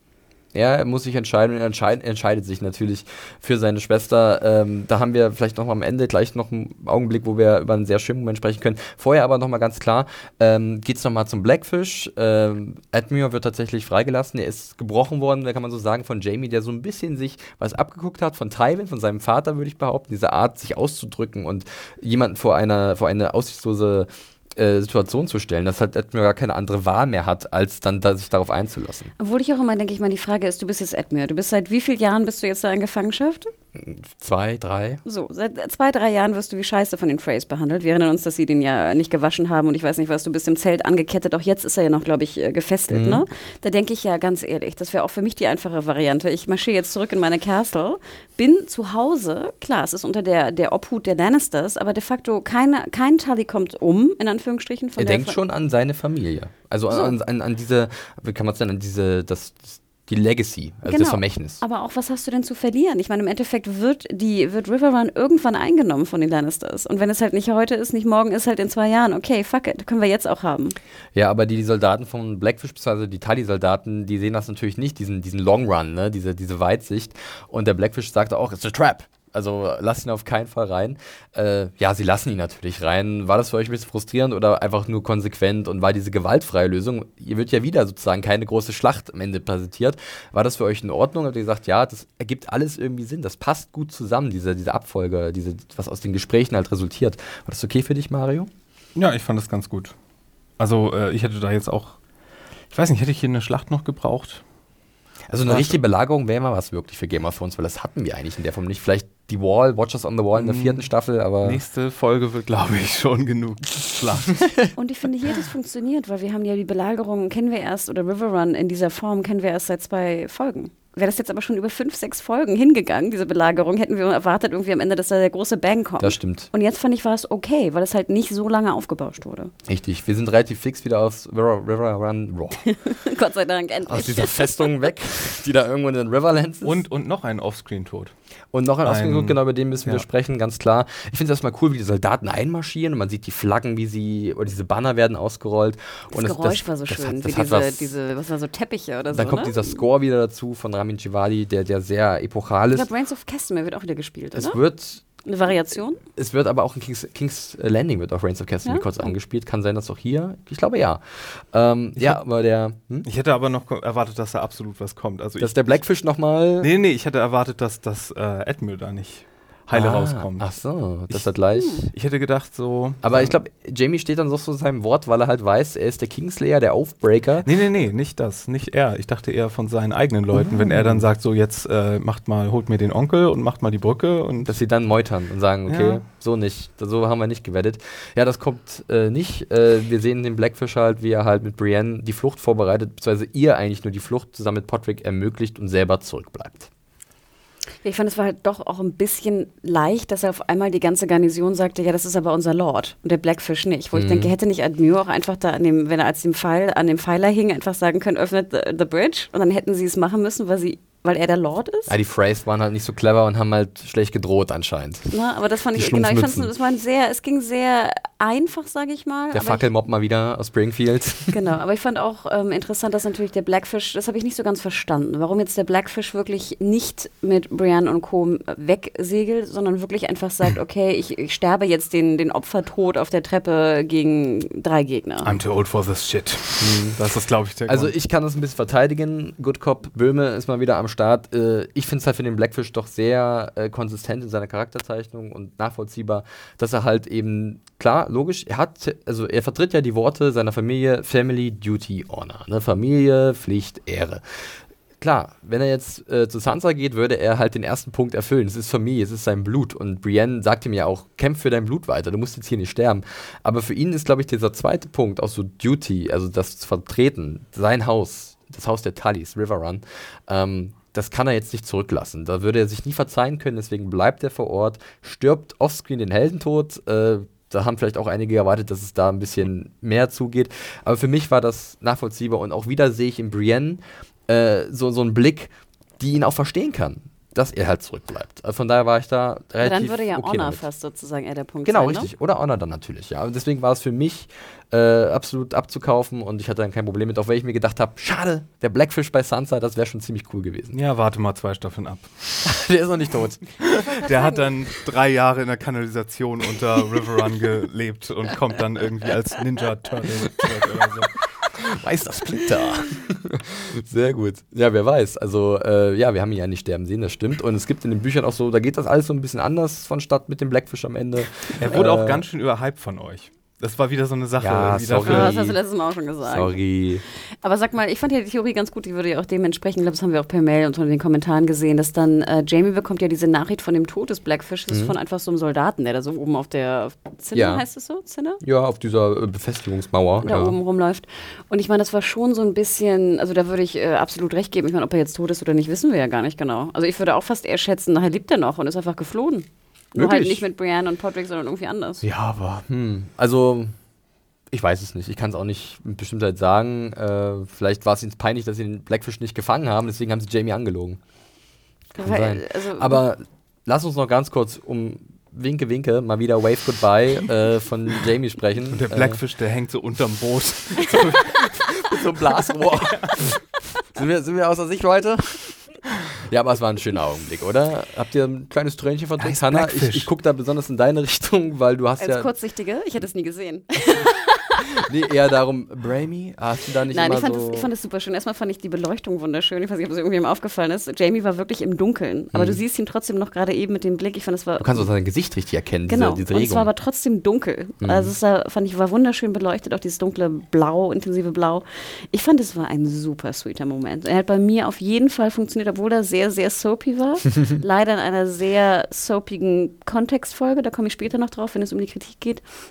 Aber mir hat es funktioniert. Ich war wirklich, ich bin vollkommen Team Jamie. Ich finde es sehr schade, dass sie jetzt wegrudert. Äh, rudert. ähm, ich finde es ein bisschen komisch, dass sie jetzt wirklich fliehen musste, dass jetzt ihr, ihr Pferd und ihre ganzen Sachen scheinbar noch im Camp liegen. Keine Ahnung, finde ich auch ein bisschen komisch. Aber ich bin äh, Team Jamie, all the way. Äh, Team so rum, all the way. Mario, wie ging's dir? Dein, äh, nicht, also hast du ein kaltes Herz? Nein, Moment? also Brienne ist ja eine meiner Lieblinge. Mhm. Von daher, nee, ich fand das auch sehr gut. Schön. Ja, da sind wir äh, einer Meinung, wunderbar. Äh, ja, jetzt wird man sehen, was passiert. Wie Brienne, wie schnell sie wieder zurückkommt. Äh, es gibt ja im Norden was zu tun, wie Ja. wir wissen. Und dann Ähm, Leute, die anfangen zu rudern, die sehen wir erstmal ein paar Staffeln lang nicht. Ich stelle mir vor, wie auf einmal sich auf Gendry treffen und der rudert so vorbei. Hallo, kennt ihr mich noch? Äh, das wär's, ja. Und natürlich für Jamie heißt es jetzt wahrscheinlich zurück nach King's Landing, weil er hat seinen Auftrag erfüllt, den von der Krone. Er hat den River Run zurückerobert, beziehungsweise den Phrase übergeben. Und jetzt kann er sich sofort wieder zurückbegeben. Aber kurze Frage, sind wir denn sicher, dass äh, Brienne jetzt zurück zu Sansa äh, rudert? Oder will sie jetzt noch irgendwie versuchen, eine andere Armee oder irgendwas Sie zu finden? sagt ja tatsächlich, I failed, ja. Schreib, Potrick, schreib ihr, dass ich versagt habe. Jetzt muss man überlegen, vielleicht will sie das wieder gut machen durch was anderes, aber was ist da? Was kann sie allein bewirken? Wer ist dann noch in der, im direkten Umfeld? Ich könnte mir vorstellen, dass sie zwischendurch tatsächlich noch jemand anderes trifft. Also zum Beispiel die Brotherhood, ähm, die ja auch in diesen Kampf gegen die White Walker einsteigen will. Und dafür muss man ja erstmal Ramsay besiegen, ähm, damit man halt geeinigt gegen den Hohen Norden, beziehungsweise den Hohen Norden verteidigen kann. Ähm, oder den Norden von Westeros. Und vielleicht ergibt sich da noch was. Äh, Das das ja muss aber. dass sie sozusagen die Brotherhood irgendwie vereint und sie jetzt einweisen, dass sie halt äh, in den Kampf gegen Ramsey Aber wie, einsteigen. wie groß ist die Brotherhood? Das ist so eine Splittergruppe, das sind vielleicht auch noch ein paar hundert, wenn überhaupt, wenn überhaupt, vielleicht 50. Plus den Hound. Bloß den Hound, natürlich, der, wenn der eine Axt bekommt, dann äh, wie die Axt im Walde, der wird da sicherlich einige mit in den Tod Ja, reißen. und geht das so schnell? Kriegen sie, kriegt sie die so schnell beisammen? Das ist halt alles viele Fragezeichen, deswegen würde ich da ein bisschen vorsichtig Mhm. sein. Ich denke nicht, dass sie so schnell im Norden nochmal ankommt. Vielleicht ist es aber auch so. Vielleicht macht sie einen Sprung. Wir haben ihn schon mal erwähnt, den Shinkansen von Westeros einmal durchgefegt. Von Süd nach Nord, von West nach Ost. Das ist kein Problem. Naja, gut, ich würde sagen, wir machen äh, hier auch wieder äh, einen Haken dahinter. Wir machen heute sehr viele Haken, so wie auch Mark Mylord in der Episode hinter vielen Handlungssträngen. äh, und springen tatsächlich nach King's Landing. Wir haben es gerade erwähnt, Jamie könnte eventuell zurückkehren zu seiner Cersei und es wird bitter nötig, denn wir hatten schon letzte Woche drüber gesprochen, äh, ihre Selbstsicherheit in Sachen Trial by Combat, ähm, die ist nicht wirklich gegeben. Aber zuvor beginnen wir mit einer sehr mal wieder sehr grafischen Szene, äh, wo einem vielleicht auch etwas übel werden könnte. Kyburn kommt anmarschiert, Your Grace. Ist immer derselbe Tonfall, wirklich jedes Mal und jedes Mal schaut euch so ein bisschen zusammen, weil ich finde ihn schon ein bisschen schmierig ähm, und sagt hier, Faith Militant, die vom High, Sep äh, High Sparrow sind da, die wollen mit dir sprechen, du sollst äh, in die Sept of Baylor. Und Cersei so, nein, mir wurde versprochen, dass ich hier bleiben kann bis zum Trial by Combat. Und wenn ihr mich wollt, dann müsst ihr durch meinen Bodyguard. Und, äh, sie ist ja auch ein bisschen perplex, dass sie so leicht reingekommen ja, sind. ja, Tommen halt, ne? Winkt die durch und äh, sagt, I choose Violence. Jetzt haben wir endlich diesen Satz aus dem Trailer. Und Mario, wie war die Violence so? Weiß nicht, geht so. Ich fand es ein bisschen lächerlich, weil äh, ehrlich gesagt, der kann von mir aus stark sein, wie er will, aber wenn du da irgendwie zwölf Leute, zwölf schlanke, flinke Leute mit irgendwie Klöppeln hast, Ah, die sind, das waren weniger. dann, ja, okay, dann lass es sechs gewesen sein, Mhm. aber dann. Ähm, Die haben keine Chance. Ich sag's Weißt du, dir. wenn, wenn nicht der eine nur angegriffen hätte und die nicht Kabuki regelmäßig hier alle stillgestanden Aber hätten, war's nicht gut, während wie er- sich die ein Wie er reingehauen hat in die Rüstung, klonk. Und es passiert nichts. Obwohl ich mich auch fragte, warum haust du denn in so eine Rüstung? Passiert doch immer nichts. Ja, also Oder? wenn du so, du kannst schon rüst, rüstungsdurchbrechende Waffen haben. Ja, dann, war wenn, Im Normalfall bist du halt dann schon, na gut, das ist dann Kettenhemd, Kettenhemd meistens noch. Genau, perforiert. deswegen. Also das fand ich so, als ob es bei jedem eigentlich so klonk gemacht hätte, oder? Ich, ich fand es ein bisschen unlogisch, aber. Ja, also ich finde schon, man kann sicherlich über die Logik dieser Abfolge der Angriffe, beziehungsweise der Angriffe, die nicht stattfinden, Ja. äh, diskutieren, weil An deren Stelle hätte ich auch gesagt, okay, lass uns zusammen von allen Seiten drauf gehen. Selbst da hätte ich aber dem Monster, dem äh, Zombie-Mountain alles zugetraut. Ja, aber dann äh, hätten wir ein bisschen mehr Agilität und was weiß ich sehen müssen. Aber es ist und, schon, der Effekt ist doch da. Ja, aber es war so der Badass-Moment im, Se im Staffeltrailer. Und dann fand ich das ein bisschen schwach. Aber Wieder jetzt geht's nämlich los. Warum, warum hat es nicht so funktioniert? Und da war ich ganz, ganz verwirrt irgendwie. Ich fand natürlich auch, ich fand, das war auch so ein schöner Callback von Power is Power. Fand ich ja einen der schönsten Zitate davor, auch von Cersei. Und jetzt haben wir eigentlich einen ähnlichen Moment wieder, dass eine Über, äh, ne, ähm, Person auf sie zutritt. Und dann sagt sie, I choose violence, guckt dabei aber irgendwie wie so ein kleines, verschüchtertes Mädchen. Und dann dachte ich mir so, das war doch im Trailer ganz anders. Ich hatte es auch Das- im das- Gefühl, ja. Das, jetzt das war ein mehr anderer powerful Shot. Das oder was? war ein Also mehr- anderer Shot Ja. und ich bin ganz sicher, dass das viel, weißt du, I choose violence. Ja, das genau. war so, weißt du, Cersei voll auf Krawall gebürstet, wie du es immer so schön sagst, Felix. Und hier war das einfach so, I choose violence. Ja, weil, hm, es ist mir nicht so aufgefallen, muss ich Vielleicht, sagen. äh, das, das müssen wir Das nochmal checken, weil ich hatte auch den Eindruck, aber Das vielleicht lag es das auch am, am Kontext der Szene, ähm, dass wir jetzt wissen, dass sie ja auch gegen äh, die Wünsche Weil- des Königs sozusagen. Hättest du diese Szene genommen, im Trailer hätte man gedacht, so, mhm. Das wäre überhaupt nicht so powerful gewesen, Hm. äh, wie, wie es im Trailer rüberkam. Hm. Das war ein anderer Shot, ich bin ziemlich Okay. sicher. Vielleicht lag das auch an der ganzen Dadan, dan, dan, dadan Musik im Trailer. Aber man Ah. sieht dir dann schon in Cersei so ein selbstgefährliches Grinsen, so, hm, also ich habe den Mountain und. Nee, achte mal drauf, der ist ein ganz verschüchterter Blick, den Nee, Cersei aber hat. danach, als er dann so, wirklich danach, ja, zugreift, da siehst du doch, dass sie wirklich sagt, hm, hm, also dieses klassische Smirken schon fast wieder. Tja, kommt mal an dem vorbei. Und bei Kyburn merkt man auch so, der, bei dem ist auch das Smirken dann später da, aber zwischendurch so, holla die Waldfee, also da habe ich ganz schön was Gutes zusammengebastelt. Der hat noch seinen eigenen Smirk später in einer anderen Szene. aber hallo. Ich habe es mich auch so ein bisschen interpretiert, dass man auch jetzt die, das Leid auch wieder so Cersei ablesen kann, was sie da wirklich in der Sept durchgemacht hat. Also ich kann 100% verstehen, warum sie nicht zum High Septon... Äh, Sie hatte Angst. Natürlich. Sie hatte, Absolut. und zwar super Angst.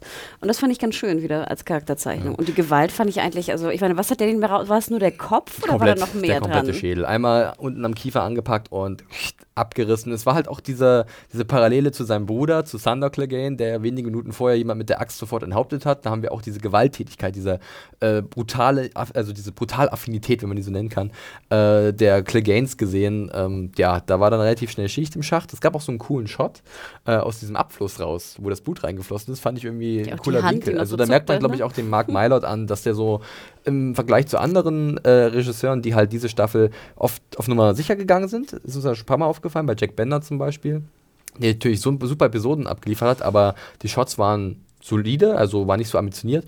Und Mylord hat hier mal ab und hier mal, also da und da mal so ein paar Sachen eingebaut, die eigentlich ganz nett waren. Ja, äh, tja, da ist erstmal jetzt äh, Lanzel los und seine Mannen, äh, die haben ordentlich Schiss äh, und für Cersei sieht es ganz gut aus. Dann nimmt das Ganze aber wieder eine Wendung. Sie marschiert rein in den Thronsaal und was auffällt ist, wie alle sie angucken, oder? Also sie hat deutlich an ihrem Status eingebüßt.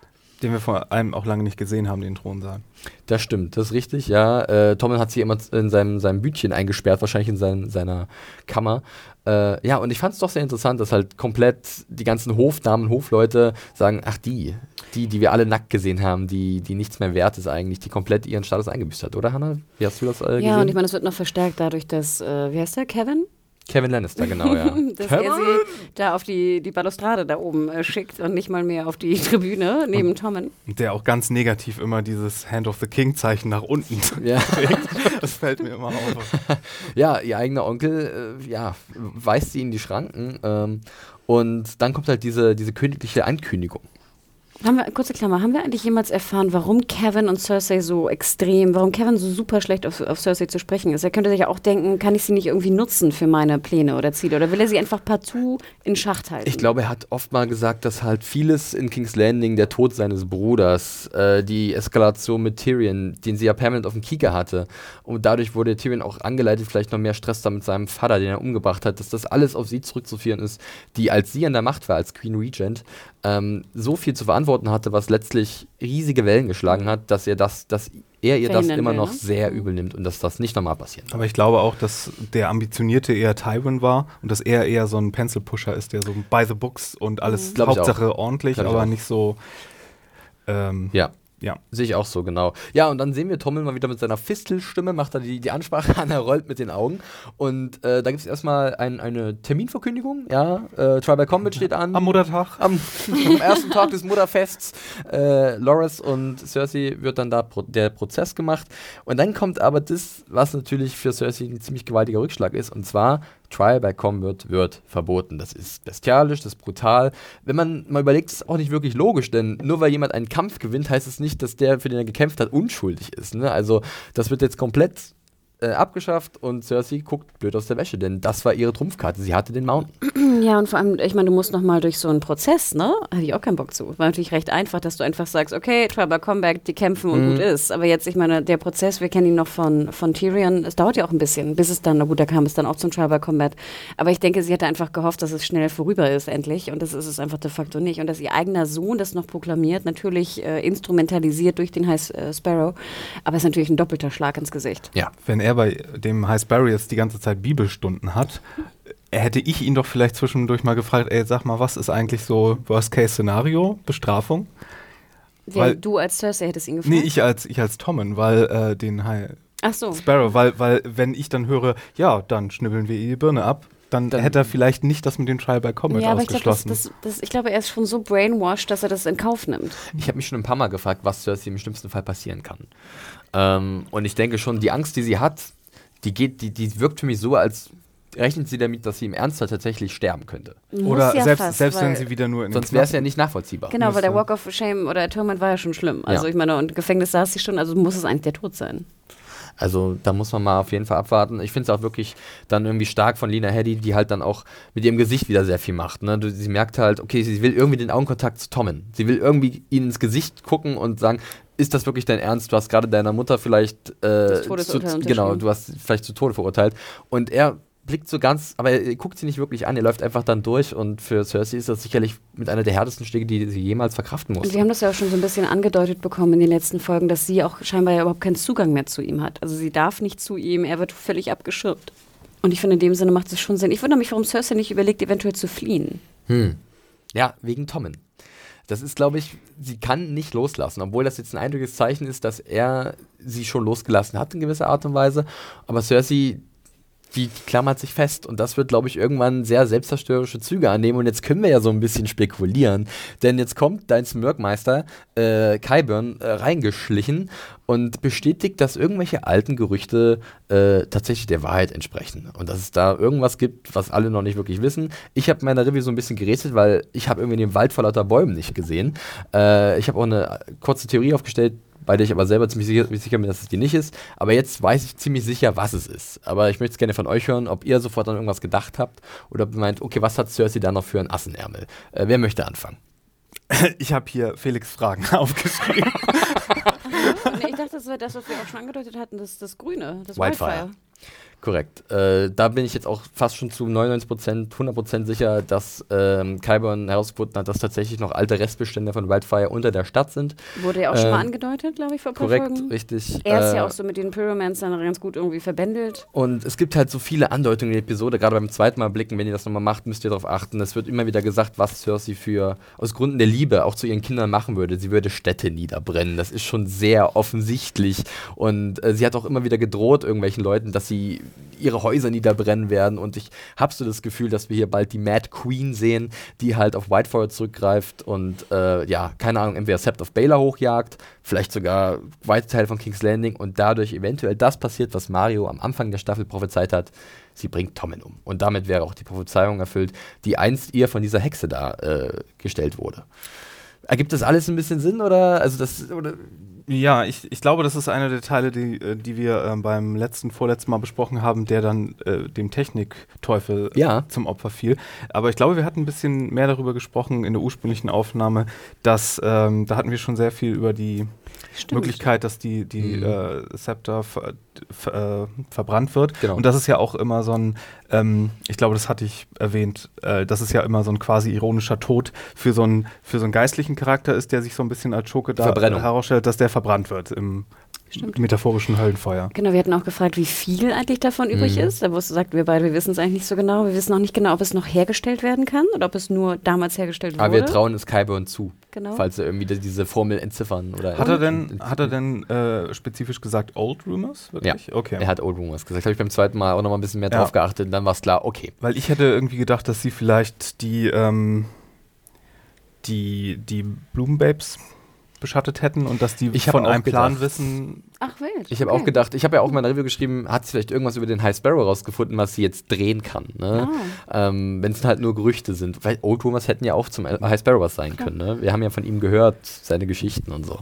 Aber sag mal nochmal ganz kurz, warum ist es so bedeutsam, dass es mit dem Wildfire Gerüchte sind? Weil ich meine, hier, äh, Tyrion hat ja damals das Wildfire benutzt, um die, die Blackwater äh, Bay äh, Battle da irgendwie für sich zu entscheiden. Aber ich glaube, es ist nicht so stadtbekannt, dass halt wirklich noch was übrig ist ähm, dass das viele nicht wissen oder beziehungsweise okay. nicht mehr daran denken. Und äh, es wurde ja auch immer geschrieben, glaube ich, in den Büchern auch äh, explizit, es gab ja in King's Landing auch so wie so Höhlen oder wie so Areale, wo auch Drachen gehalten wurden, weil das war ja der Sitz der Targaryens.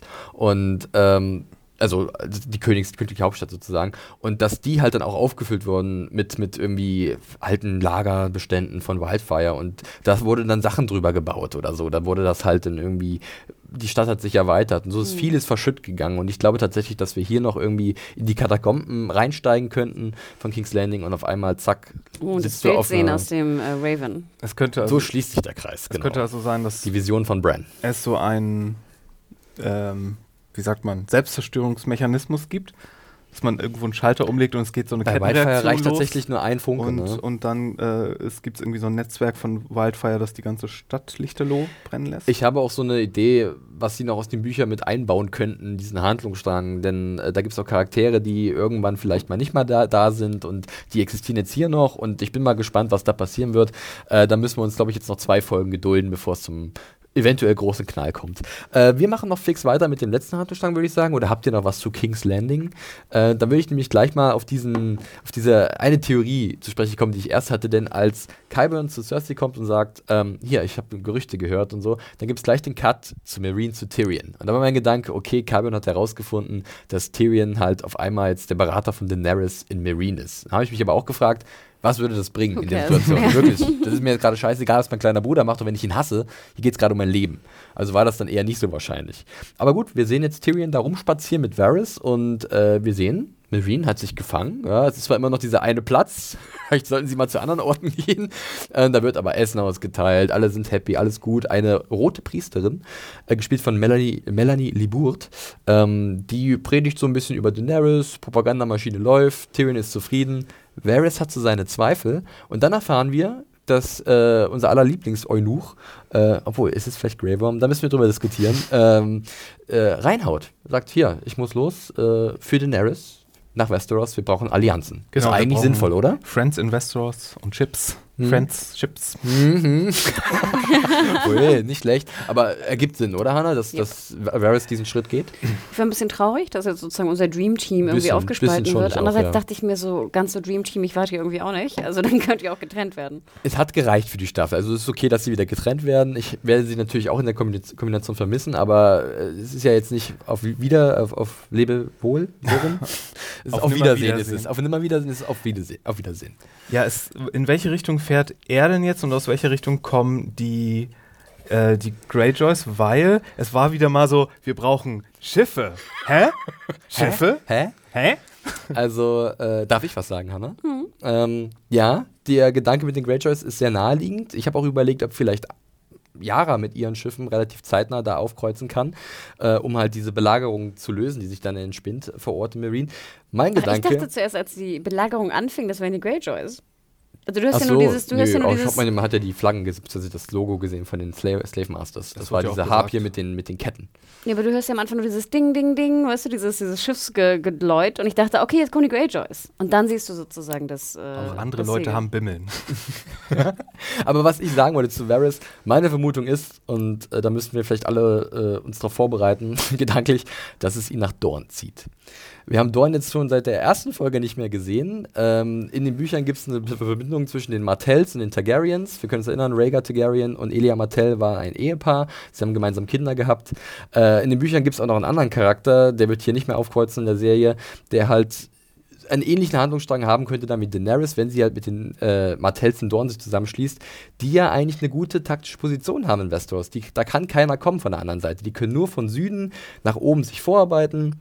Die haben ein sehr weites Land äh, und, und haben natürlich auch eine schlagkräftige Armee, die bis jetzt noch gar nicht in Erscheinung getreten ist. Es wäre für mich einfach nur sehr schlüssig, wenn Varys sagt, okay, das wäre ein Punkt, wo ich auf jeden Fall auf dem Festland von Westeros Allianz knüpfen könnte. Ja, und Tyrion erwähnt ja auch explizit die Martells in seinem Joke, dass, äh, dass die die Fliege ham mampfen würden. Hm, okay, finde eine gute Theorie, Felix. Finde ich gut. Muss man sehen, ob dann Dorn dann gut wird oder ob wir so ein Cliffhanger-Ding bekommen dann am Ende der Staffel, wo Varys auf einmal äh, in Suns bzw. in Watergardens aufkreuzt. Ähm, ob Yara irgendwo dazu kommt, es ist so ein bisschen, ich, ich, weiß es nicht, aber ich könnte mir das schon echt vorstellen. Weil die Frage ist ja auch, welche anderen Allianzen könnte er potenziell noch schmieden? So viel bleibt da ja gar nicht übrig. Ist so. Ist so. Tyrells kannst du vergessen, zufällig den Greyjoys über den Weg. Aber ja, das ergibt schon viel Sinn, was du da sagst. Aber ich, langsam mache ich mir Sorgen um die zehnte Folge. Weil wenn die kommende Folge. Danke, dass du sagst. Wenn, wenn die kommende Folge komplett die Schlacht ist von Jon Snow gegen die Boltons, dann muss in der zehnten ja so viel aufgeräumt werden noch, damit das ein einigermaßen befriedigendes Ende bekommt. Ja. Meine Güte. Ja, ähm, das stimmt, da können wir gleich noch ganz kurz drüber sprechen. Wir müssen ein bisschen auf die Uhr gucken. Äh, wir sind noch mal kurz im Marine bei Tyrion, der eigentlich ziemlich happy ist, dass alles ganz gut läuft und es wird so ein bisschen gebondet. Das war so eine Szene, wo ich mir so gedacht habe, wie passt jetzt hier rein? Aber ich fand es im Endeffekt doch ganz charmant, wie Grey Worm, Missandei und Tyrion so ein bisschen Spaß miteinander haben. Also die besten Witzeerzähler werden sie nicht mehr, ganz klar. Ähm, aber ich fand es eigentlich ganz nett. Wie ging es euch da? Hanna, du überlegst so ein bisschen. Ja, mich hat es ein bisschen gestört, ehrlich mhm. gesagt. Also mich stört generell Tyrion und Marine, wovon ich sehr viel erwartet hatte, wurde ich wieder mal so ein bisschen enttäuscht. Ich ja. fand es sehr unbefriedigend. Ja, eigentlich habe ich das Gefühl, dass alle Szenen mit Tyrion und Marine sind eigentlich, wie er versucht, jetzt Missandei und Grey Worm irgendwie zu, zu nicht mehr Sklaven und nicht, ja, nicht mehr Sklaven eigentlich zu trainieren. Und ich finde, so ganz hat das bei mir überhaupt nicht funktioniert. Also auf diese Szene hätte ich locker verzichten können. Mario? Ja, Greyjoy und Missandei haben so ein bisschen den Eindruck gemacht wie Data aus Star Trek. es gibt nämlich eine, eine genau. In keinem Podcast mit Mario darf eine Star Trek-Referenz fehlen. ist das so? Ich weiß nicht. Ich habe es schon oft mitbekommen, ja. Ach, stimmt, ja, genau. Nee, ja, geht so. Aber äh, nee, es gibt tatsächlich eine oder mehrere Szenen, wo ja. Data versucht wird, Humor beizubringen. Du hast bei Dothraki erst über Klingonen gesprochen. Ja, jetzt wo du sagst. ähm, nee, und dann ist das auch, ja, ein ein Joke ist eine Geschichte mit einem überraschend pointierten es, Ende. Es ist ganz, also ich fand es schön, Misande mal lachen zu hören, weil das, das war irgendwie. Ja, und zu sehen. Ja, also das war, das war echt äh, ganz nett und Greyworm hat es ja auch irgendwie gefreut. Tyrions leicht gewolltes Lachen über den Sitz von Missandei. Es trinkt endlich verdammt. Ja, es war okay. Es war eine okay Szene. Ähm, übrigens, diesen Witz, den er dann anfängt, als die Glocken läuten, den hat er, glaube ich, auch schon in der zweiten Staffel angefangen als er bei Lysa Aaron war. Da war er ja hier im Whale Mhm. Und da sollte er irgendwie erzählen, was widerfahren ist oder seine Art der Geschichte. Und da hat er irgendwie diesen Witz angefangen, er wurde aber wieder unterbrochen. Ich glaube, wir werden nie erfahren, wie der Witz ausgeht. Das ist eine ewige Pointe. Sie haben ja auch eine Chance verpasst, und zwar den Klassiker zu machen, was in Filmen auch gerne gemacht wird, äh, dass man irgendwie zu der Szene zurückkommt und dann erzählt jemand noch die Pointe und alle lachen sich kaputt, aber wir haben nie den Witz dafür ja, gehört. Und was fehlt, ist noch, ist noch so ein Bass. ja, in Seinfeld gab es das auch mal. eben, eben. ähm, ja. Aber äh, mit diesem äh, lustigen Gespräch ist es relativ schnell vorbei. Wir hören noch was vom Im's Delight, ja, ein äh, besonderer Wein, den sich Tyrion am liebsten selbst irgendwann mal, äh, ja, selbst verkaufen oder an seine besten Freunde ausschenken würde. Aber wir hören die Alarmglocken und zack, die Masters sind da. Ne? Dieser Deal, den Tyrion ausgehandelt hat, der ist nichtig. Ähm, die Gefahr ist wieder vor Ort und äh, Missandei und Grey Worm haben es gewusst. Ne? Ganz klar, das ist deine Schuld, Tyrion, du hast versagt. Und sind wir mal ganz ehrlich, wir haben es uns schon gedacht, oder? Dass es natürlich nicht lange so bleiben wird in Meereen, so friedlich, dass da noch was kommt, oder? Hat Tyrion, ist Tyrion vielleicht zu naiv daran gegangen? Ungewohnt naiv dafür, dass wir wissen, dass er eigentlich ein sehr smarter Typ ist? Ich glaube, er kennt ja auch die Umstände nicht. Ich meine, ganz ehrlich, du kannst ja nur kluge Entscheidungen fällen, wenn du auch äh, die Umstände richtig einzuschätzen weißt. Und ich meine, er kennt die Slavers nicht, er kennt äh, die Umstände des Landes nicht, er kennt einfach, äh, er, er, weiß es nicht. Und er hat Annahmen gefällt, die scheinbar falsch waren. Hm. Ja, so lange ist er da wirklich noch nicht. Also würdet ihr so, ihm so ein bisschen Welpenschutz äh, zusprechen? Nö, Szene? er hat einfach falsche Entscheidungen gefällt und hat auch nicht auf seine Berater, die die um mhm. Umstände kennen, gehört. Also war er doch dumm. Ja, klar. Also ich denke, man leider anders, so sagen, ja, oder? Muss, kann ja. man das nicht anders äußern. Was ich toll fand an dieser Szene, die wir dann sehen, sind die Katapulte auf diesen Booten. Auch dieses Bombardement ist ja auch eigentlich. Sah super aus. Cool, also jetzt oder? kann ich einmal das, äh, die, die Visual Effects. Visual Effects. Die Visual Effects kann ich sehr, sehr loben. Ich fand das sah bombastisch aus. Du sahst diese Boote, die auch genug, ich weiß nicht, ob es 1000 waren, wahrscheinlich vielleicht 500, vielleicht sind es die anderen 500 Schiffe. Mhm. Ähm, die Katapulte, die sozusagen immer wieder ähm, so sich so drehten auf den Booten. Und dann sahen wir diese riesige Pyramide, wo auch erstmal uns bewusst war, wie riesig die eigentlich ist. Klar wussten, wussten wir, dass die ziemlich groß sein muss, aber ich fand das sah super geil aus. Jedoch, äh, muss ich mal ganz kurz fragen, Mario, die sind ja dann in dieser Pyramide drin. Grey Worm und ein paar Unsullied und Tyrion und Missandei. Und auf einmal rumpelt's und sie machen sich irgendwie für den Kampf bereit. Da frage ich mich, wen erwarten sie denn da? dass irgendwie die Slavers Leute mit Katapulten auf die Balustrade schießen und dass sie dann da oben dann auf einmal invasieren, oder? Ich habe mich auch gefragt, weil äh, Graver meinte ja noch in einem Satz davor, nee, hier in der Pyramide, da sind wir sicher. also in die Stadt können die schon kommen, aber hier rein nicht. Ja, gut, du Auf würdest ja trotzdem bewaffnet rausgehen, oder? Du würdest ja in so einer Situation nicht unbewaffnet das, rausgehen. Das, ist, das stimmt mhm. wohl, ja. Aber es ist auch irgendwie nachvollziehbar, dass sie halt jetzt nicht zum Hafen gehen, weil das wäre ja super quatschig, oder? Weil die würdest ja da abgeschossen werden. Ja, ich habe auch gar nicht verstanden, warum eine Stadt wie Marine, die am Wasser gebaut ist, überhaupt keine Schutzmaßnahmen hat. Warum haben die denn keine Katapulte auf ihren äh, Befestigungen? Irgendwelche Türme wären nicht schlecht gewesen oder, oder sowas. Kanonen oder so. Man muss aber auch sagen, dass natürlich die Flotte zerstört wurde von ihnen, mit denen hätten sie ja direkt auf dem Wasser. Ja, du hast doch immer ein Vor mit Kanonen. Können. Kanonen. Es gab, nein, nein, aber, noch keine Kanonen. Nein, aber sozusagen, du hast doch immer sozusagen auch Schutzmechanismen, die jetzt nicht nur auf Schiffen sind. Ja, da anscheinend nicht ist das Ding ist ja, dass halt es nie wirklich Grund gab, sie zu verteidigen, weil halt die Slavers Bay immer haben gesagt, wir machen alle Sklaven. Es gibt keinen Grund, wegen Sklaven in den Krieg zu ziehen. Und seit ein paar Monaten ist es halt komplett anders da und dann ist die Stadt anfällig, weil sie halt nie daran gedacht ja, hat, sich zu schützen. Das ist auch ein bisschen komisch, dass einfach, dass aber Bing, Bing, Bing, die davor stehen, ne? dass irgendwie keiner mitbekommt. Der Warnmechanismus ist ausbaufähig, sagen wir es so. Ja, da könnte man wie in Herr der Ringe so Feuerzeichen machen, die dann über sämtliche, keine Ahnung, früh vielleicht irgendein Vorwarnsystem. Ja, aber vielleicht habt ihr recht. Ich meine, es ist ja sozusagen eine, eine relativ friedliche ja, in, in dem Sinne ne? friedlich, dass da halt nie wirklich genau. der Grund war, dass sich die Städte ja, bekriegen. Die hatten ihre Deals, so die Slaven, die Slaven. Von daher. Oder die Slaven haben die Katapulte bedient und die gibt's, wurden von Danny jetzt arbeitslos ja. gemacht. das ist doch nicht mein Krieg. das ist ja da am genau, Hafen. Die können keine Katapulte bedienen. Ja. Ne? Habe ich mich eigentlich total geirrt? Ich dachte komplett, dass wir diese Folge Drachen sehen. Ha, ich dachte, ich, wir so ein bisschen. Von hinten. äh, ganz kurz, ja, lass uns über den Drachen von hinten sprechen oder sagen wir mal Daenerys ex Marina, wie ich sie liebevoll in meiner President. you here, äh, wie ich sie liebevoll in meiner Review genannt habe. Äh, ja, es rumpelt und auf einmal Türe geht auf, Anzali guckt kurz, kniet nieder, boom, Daenerys ist da. Wurde von Drogon kurz abgesetzt, ist schon okay. Ja, sie kann ja große Strecken äh, bewältigen auf dem Rücken des Drachen. Aber es ist schon so, hier bin ich, lass uns jetzt Krieg machen. Oder hattet ihr kein Problem damit, dass sie so plötzlich da war aus dem Nichts und alle sagen, ah, Mutti ist da, ein Glück.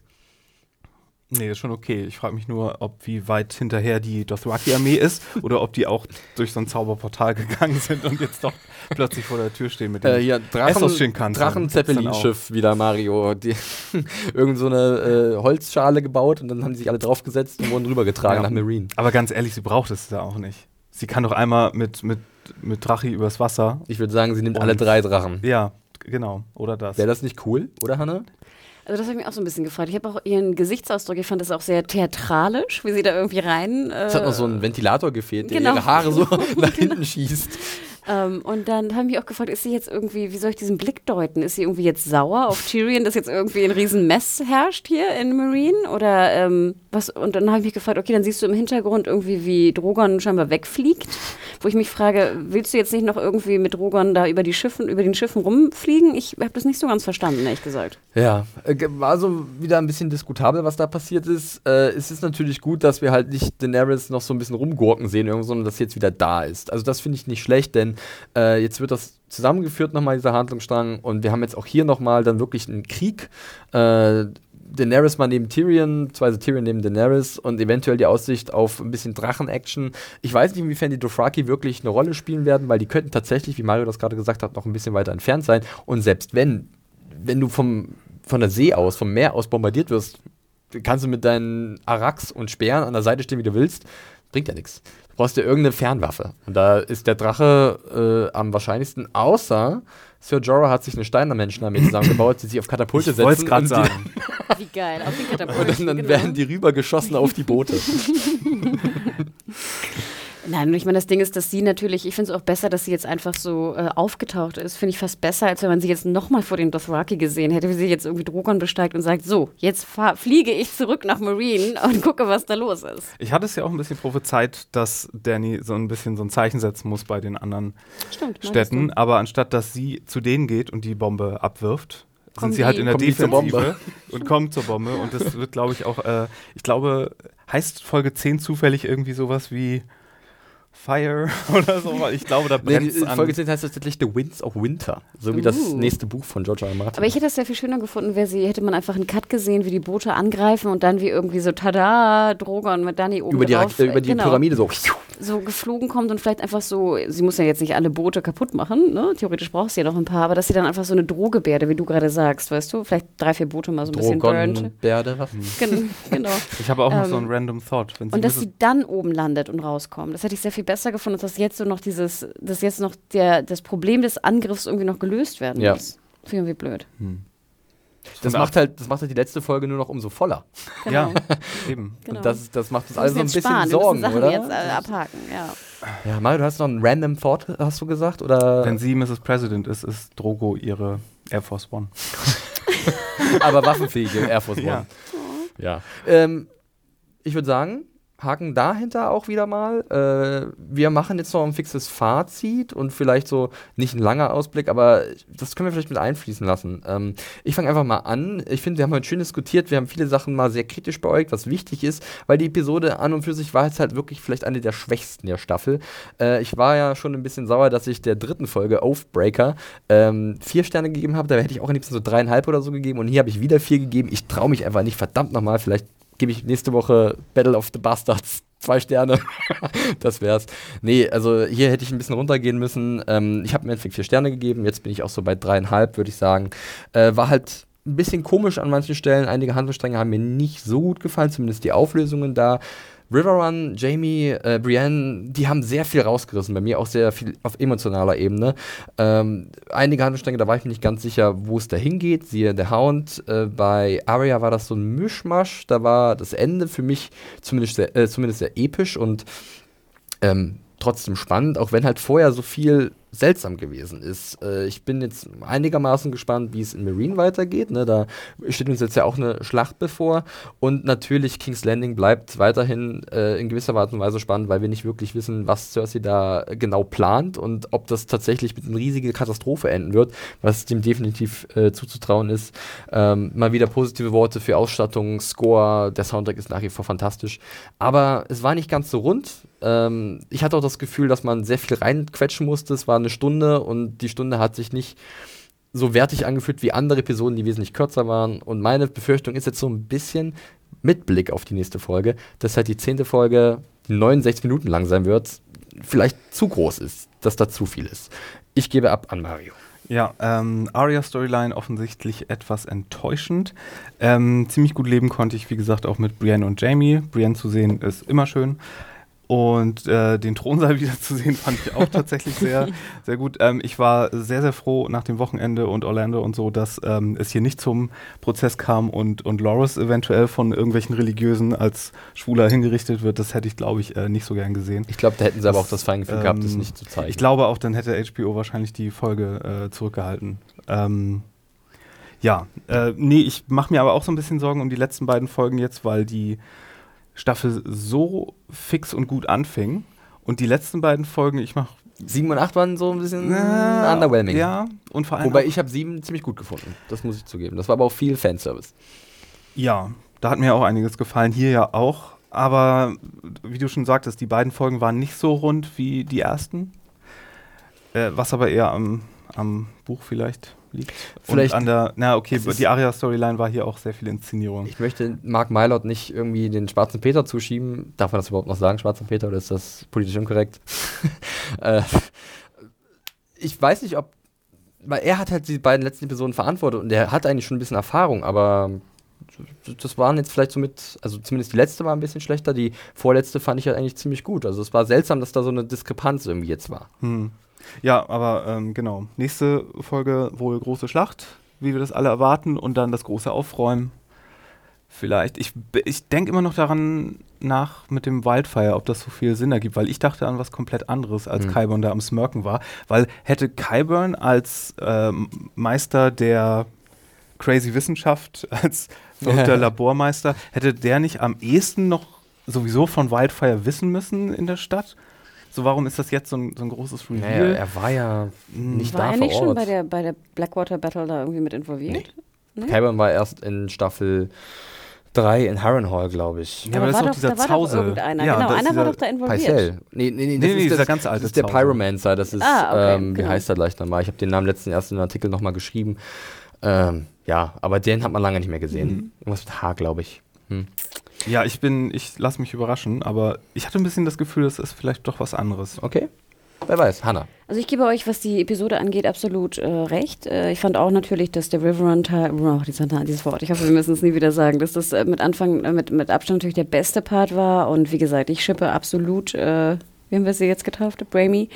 Ähm, ich habe lange darüber nachgedacht, warum mir die Episode nicht so gut gefallen hat. Und ich finde auch, dass sie mit Abstand eine der schwächsten ist. Und ich würde sogar deine, deiner Kritik folgen, Felix, dass es mit der Regie und auch den, dem Skript zu tun hat. Denn wir haben, ich habe am Anfang schon darauf gesprochen, dass diese Cliffhanger-Machenschaften ähm, der letzten Folge einfach sehr, sehr schädlich waren für diese Folge, war einfach sofort die, zu, es war sofort unglaubwürdig, dass einfach Arya da rumturnt. Und bei der gesamten, die gesamte Action-Szene hat man nicht mehr ernst genommen, weil man die ganze Zeit dachte, sie ist doch irgendwie dreimal in den Bauch gestochen worden. Und das fand ich sehr, sehr schade, dass eigentlich eine potenziell gute Action-Szene dann sozusagen von vornherein eigentlich negiert wurde in seiner Spannung. Und ich fand leider, dass sich das auch in ganz vielen Szenen weiter fortgespinnt hat, wo ich den äh, Mylord da wirklich auch kritisieren würde.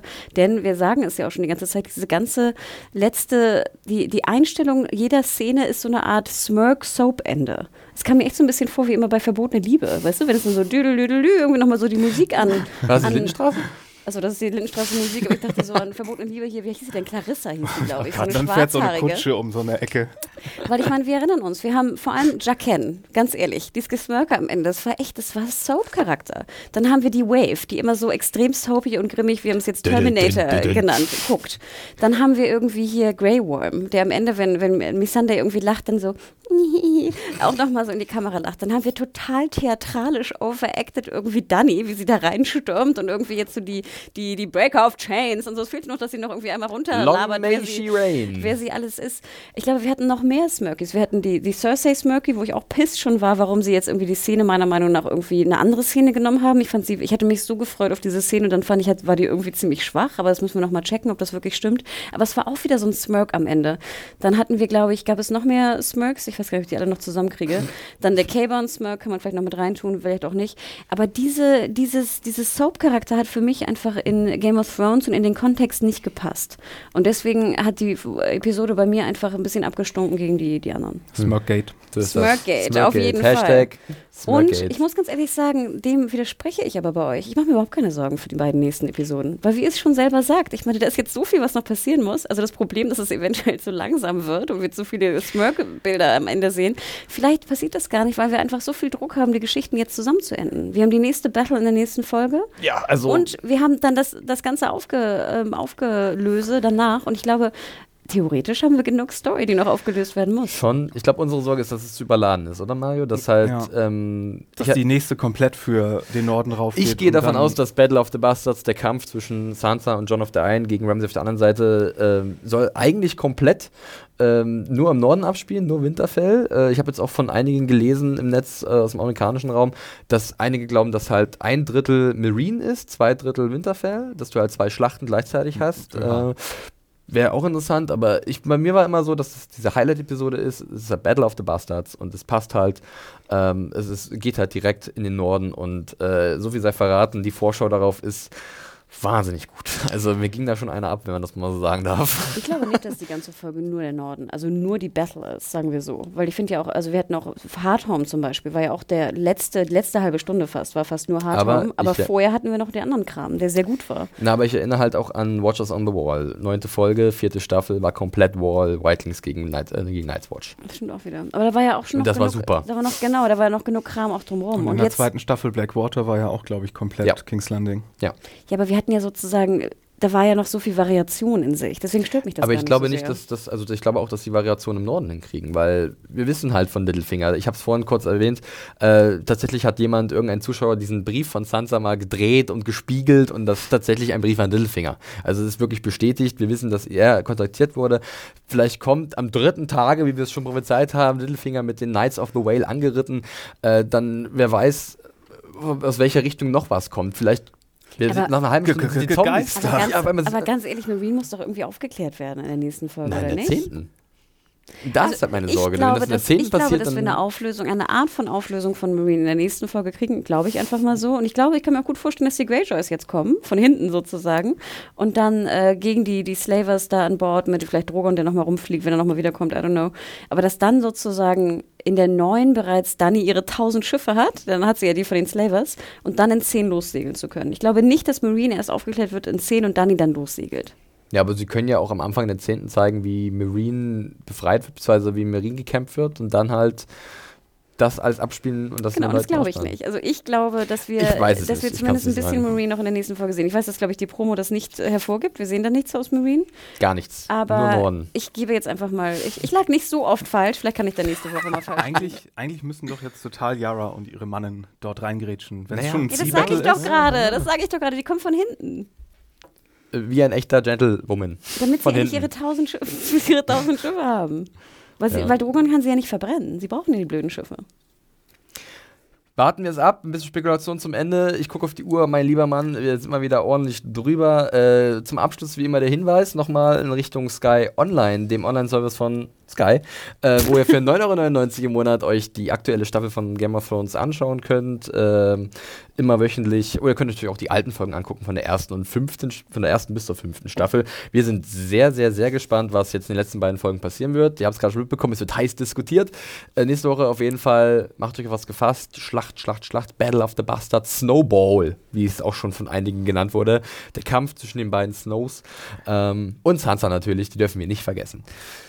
Ja, äh, wir sind soweit durch. Wie immer könnt ihr uns Feedback senden an podcast, nee, Serienjunkies, podcast at serienjunkies.de. Es wird hier immer wärmer in dieser, dieser Schwitzkammer. ähm, Schickt uns euer Feedback, eure Ideen, eure Theorien, was jetzt noch passieren wird. Äh, belästigt uns auf Twitter direkt, zum Beispiel Hannah unter dem Handle Mediahore, M-E-D-I-A-W-H-O-R-E. E. Und Mario unter dem Handle Fire Walk with Me mit zwei E. Und mich unter dem Handle at John Ferrari mit einem Y anstelle eines J am äh, anfangen. Und Felix, soll wir noch mal kurz eingerätschen? Eins haben wir noch. Ja. Wir müssen noch, wenn der Podcast vorbei ist, noch mal kurz über das Fan-Treffen reden. Absolut. Also wir sind jetzt hier durch. Äh, schaltet nächste Woche auf jeden Fall wieder ein, wenn es heißt Game of Thrones Battle of the Bastards, äh, die neunte Folge der sechsten Staffel. Jetzt noch ein paar kleine Infos zu unserem Live-Event, was wir geplant haben. Unser Podcast äh, hier in Berlin, ähm, zu dem demnächst noch wesentlich stichfestere Informationen kommen. Das wird jetzt alles noch finalisiert. Aber es gab zum Beispiel die Frage von Lennart, der äh, sehr gerne dabei sein würde und wir wissen, dass viele von euch gerne dabei sein würden und dass ihr viele oder dass das große Strecken euch davon trennen. Äh, das ist kein Problem. Er hat gefragt, gibt es denn den Podcast später auch auf dem Kanal? Ja, natürlich. Wir haben die Technik vor Ort, nicht in Videoform, das ist nicht möglich, aber wir haben die Tonspur und natürlich habt ihr dann das Ambiente, die grölende Live-Masse, die uns hoffentlich tatkräftig unterstützen wird, wenn wir die Episode besprechen werden, die letzte. Aber wenn ihr live kommt, könnt ihr natürlich auch ein bisschen was mehr erleben, denn äh, wir haben uns ein paar Sachen ausgedacht, wir haben es schon mal angedeutet, so ein bisschen so ein Quiz vielleicht in die Richtung. Es gibt Gewinne, also ihr könnt da noch wirklich mit äh, vollen Taschen rausgehen an diesem Tag, dem Dienstag, der 28. Juni? ja, in 14 Tagen. Genau, genau und wir können es leider noch nicht fix, fix, fix, fix, fix machen, denn äh, leider durch äh, Krankheit und auch terminliche Probleme werden wir erst heute dazu kommen, spätestens morgen früh, äh, die finalen Verträge zu unterschreiben für die Location. Deswegen also nehmt euch noch nicht frei, denn zu 100 Prozent können wir es noch nicht fix machen. Aber diejenigen, die zumindest in Berlin sind und jetzt nicht eine weitere Anreise haben, können auf jeden Fall sich den 28. Äh, ganz fett ins Kalender, in den Kalender eintragen. Und wir werden höchstwahrscheinlich morgen einen Special-Podcast noch rausbringen, wo wir genau darauf eingehen, also wann, wo, wie und vor allem, wie man Karten bekommt, wann man Karten bekommt. Also der gesamte Rattenschwanz an Vorbereitung Korrekt. wird dann hoffentlich nachgeliefert und mit, äh, ich denke, dass wir es morgen schaffen. Und oder Artikel gibt es auch noch bestimmt. Oder nehmt euch einfach schon mal frei und wenn es dann doch nicht klappt, dann fahrt ihr zum Dann Sehen. überrascht ihr euren Arbeitgeber und sagt, hey, ich möchte doch arbeiten. ja. Oh Gott, nee, also deswegen. Aber genau, also wir freuen uns wahnsinnig auf euch. Denkt immer dran, das ist auch eine, eine Riesenplanung, die jetzt gerade hier am, am Laufen ist. Aber ich denke, wie Felix das schon angedeutet hat, wir haben wirklich uns was Schönes überlegt und äh, versuchen schon die Preise zu organisieren, Gewinne zu organisieren. Also da wird einiges kommen. Auf jeden Fall.